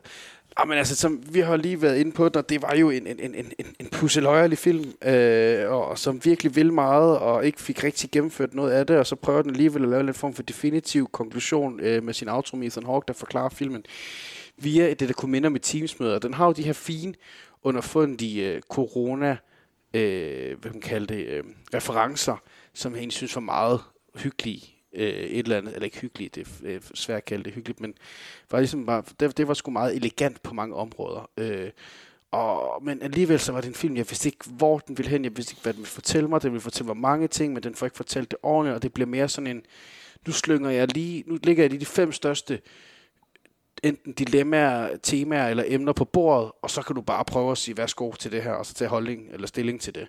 Og det synes jeg bare bliver sådan lidt mere, okay, slap dog af.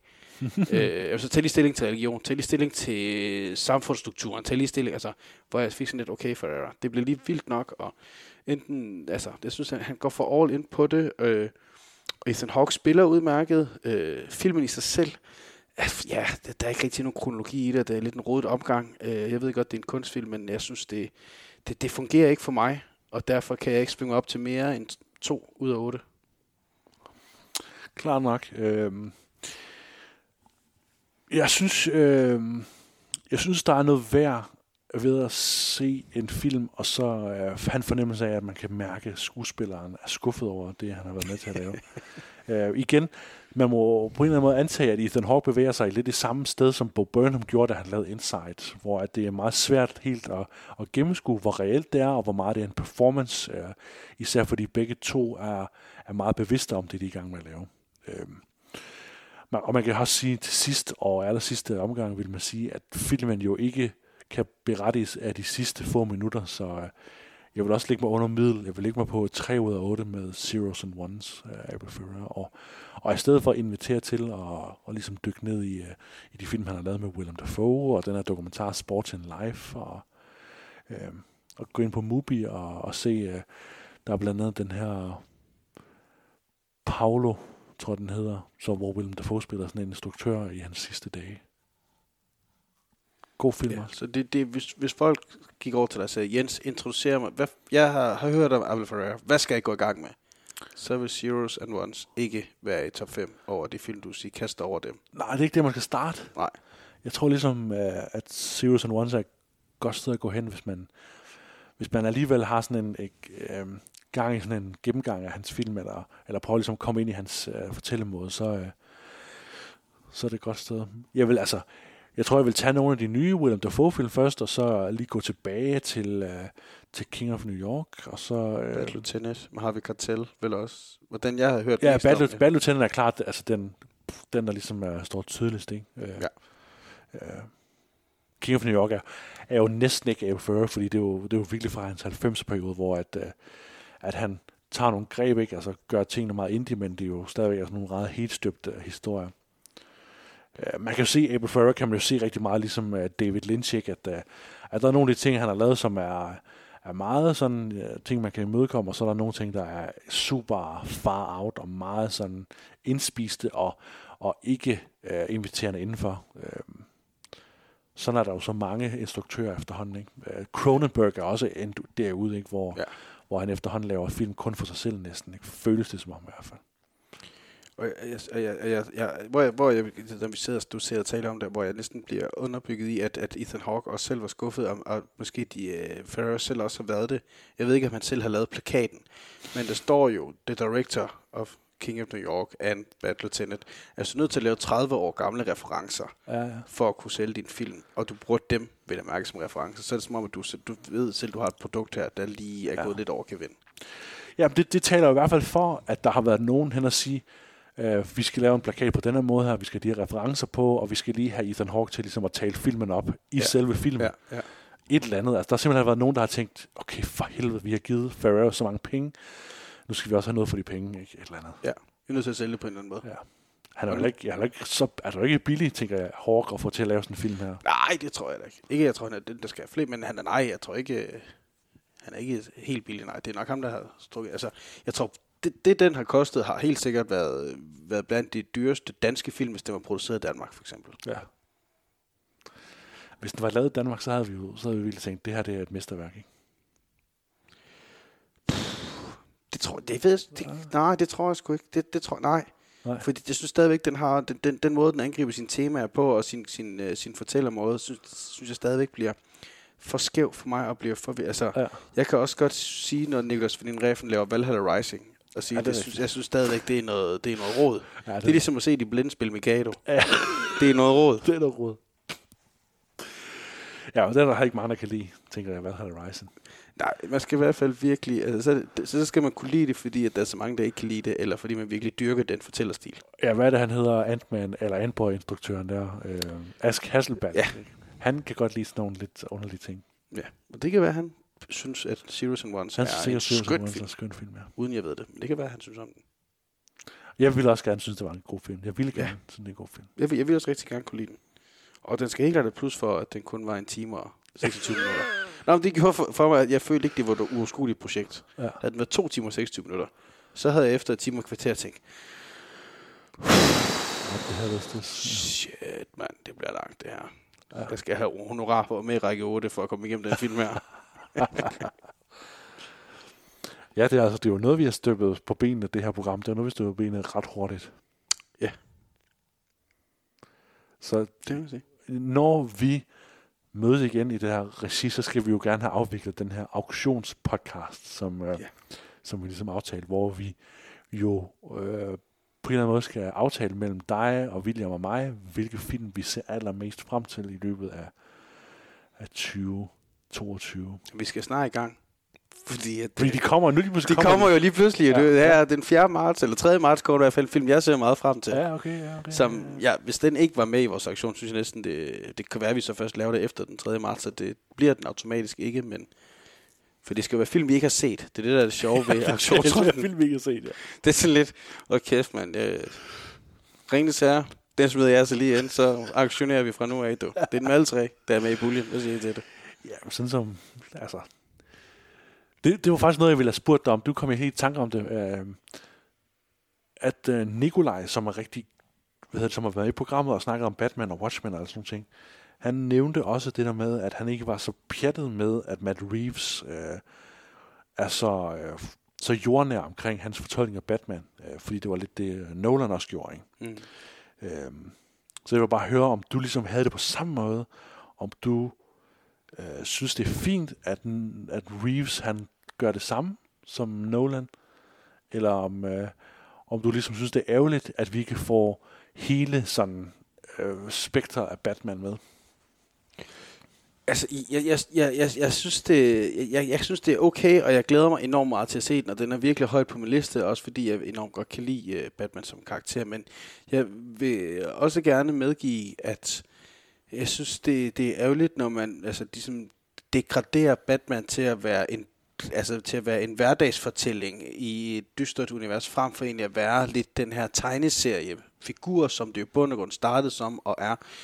Og nogle af mine yndlings Batman-filmatiseringer af nogle af dem, øh, DC Animated Universe har, har lavet. Øh, Mask of Phantasm for eksempel, mm. synes jeg er en, en skøn film. Eller øh, Frank Millers, som jo så også lidt mere det jordnære, men øh, Dark Knight øh, to, øh, del 1 og 2 der. Og også Batman Beyond, Return of the Joker, synes jeg også er en, øh, en skøn øh, lille øh, film, der netop har Batman som Batman, i dog i, altså fremtidens Batman. Øhm, så, så, så jeg vil virkelig gerne også se, hvor der ikke går... Jeg tror bare, at... Jeg ved ikke, om det er, fordi folk er simpelthen blevet bange for Joel Schumachers øh, fortolkning øh, med Batman Forever, Batman og Ja. At de tør simpelthen ikke at gå tegneserie-stilen vejen.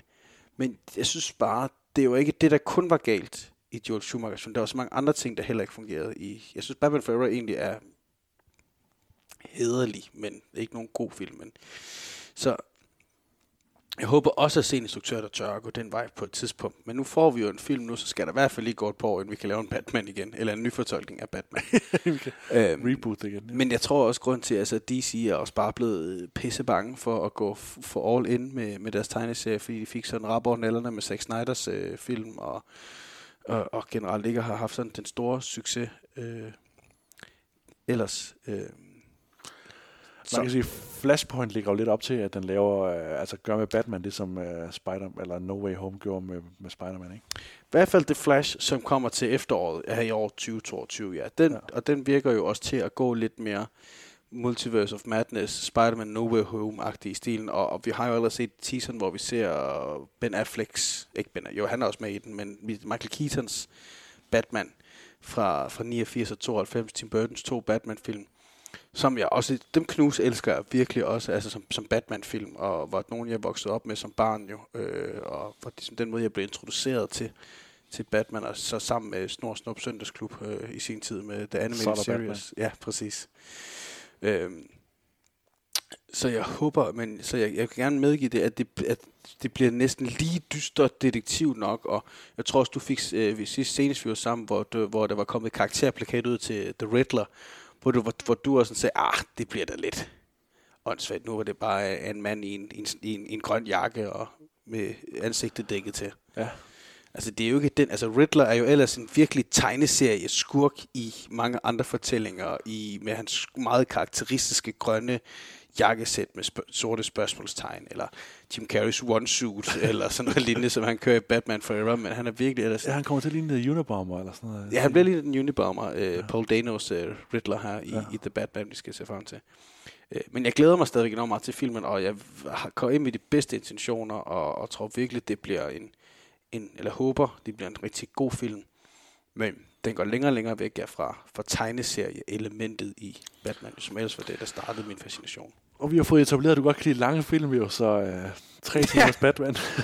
to timer og 55 minutter. så er det med at få indopereret kateter, inden vi skal ind og se den, mand. Ja. Puh her. Martin, tusind tak, fordi at, øh, at du lige vil sætte dig til at se en masse, øh, ikke en masse, men se en I hvert fald to styks. Og, og Kanal Wildcard og sådan noget. Ja, jeg genså hele Kanal Wildcard. Det så du, det? Ja. Jamen, det tænker jeg Jeg sad faktisk og så, som jeg troede skulle med på min liste, med sådan noget som Radio Karen, hvis du kan huske det. Ja, ja på Zulu også. Ja, præcis. Tænkte, oh, det er sådan noget, man har glemt. Det var der pisse griner. Så genså jeg lige de to afsnit, der ligger på Zulu. Jeg troede, det at du ville have nævnt uh, Gusne Gensyn. Ja, som Åh, oh, med Jonathan Spang. Også. Spang ja, ja, det kunne jeg også godt have fundet på. Og Christian Taftrup. Og ja, jeg overvejede også øh, Wolf Morgenthalers del 2, hvor de havde Rocco the Honey Beaver med, og Uffe Holm som den her øh, abe og sådan Men det var ikke helt, nej. nej. Kanal Wildcard er for mig mere overset, og faktisk også sjovere. Okay. Ja, nu er jeg nødt til at slukke dig. Gud så gensyn også godt.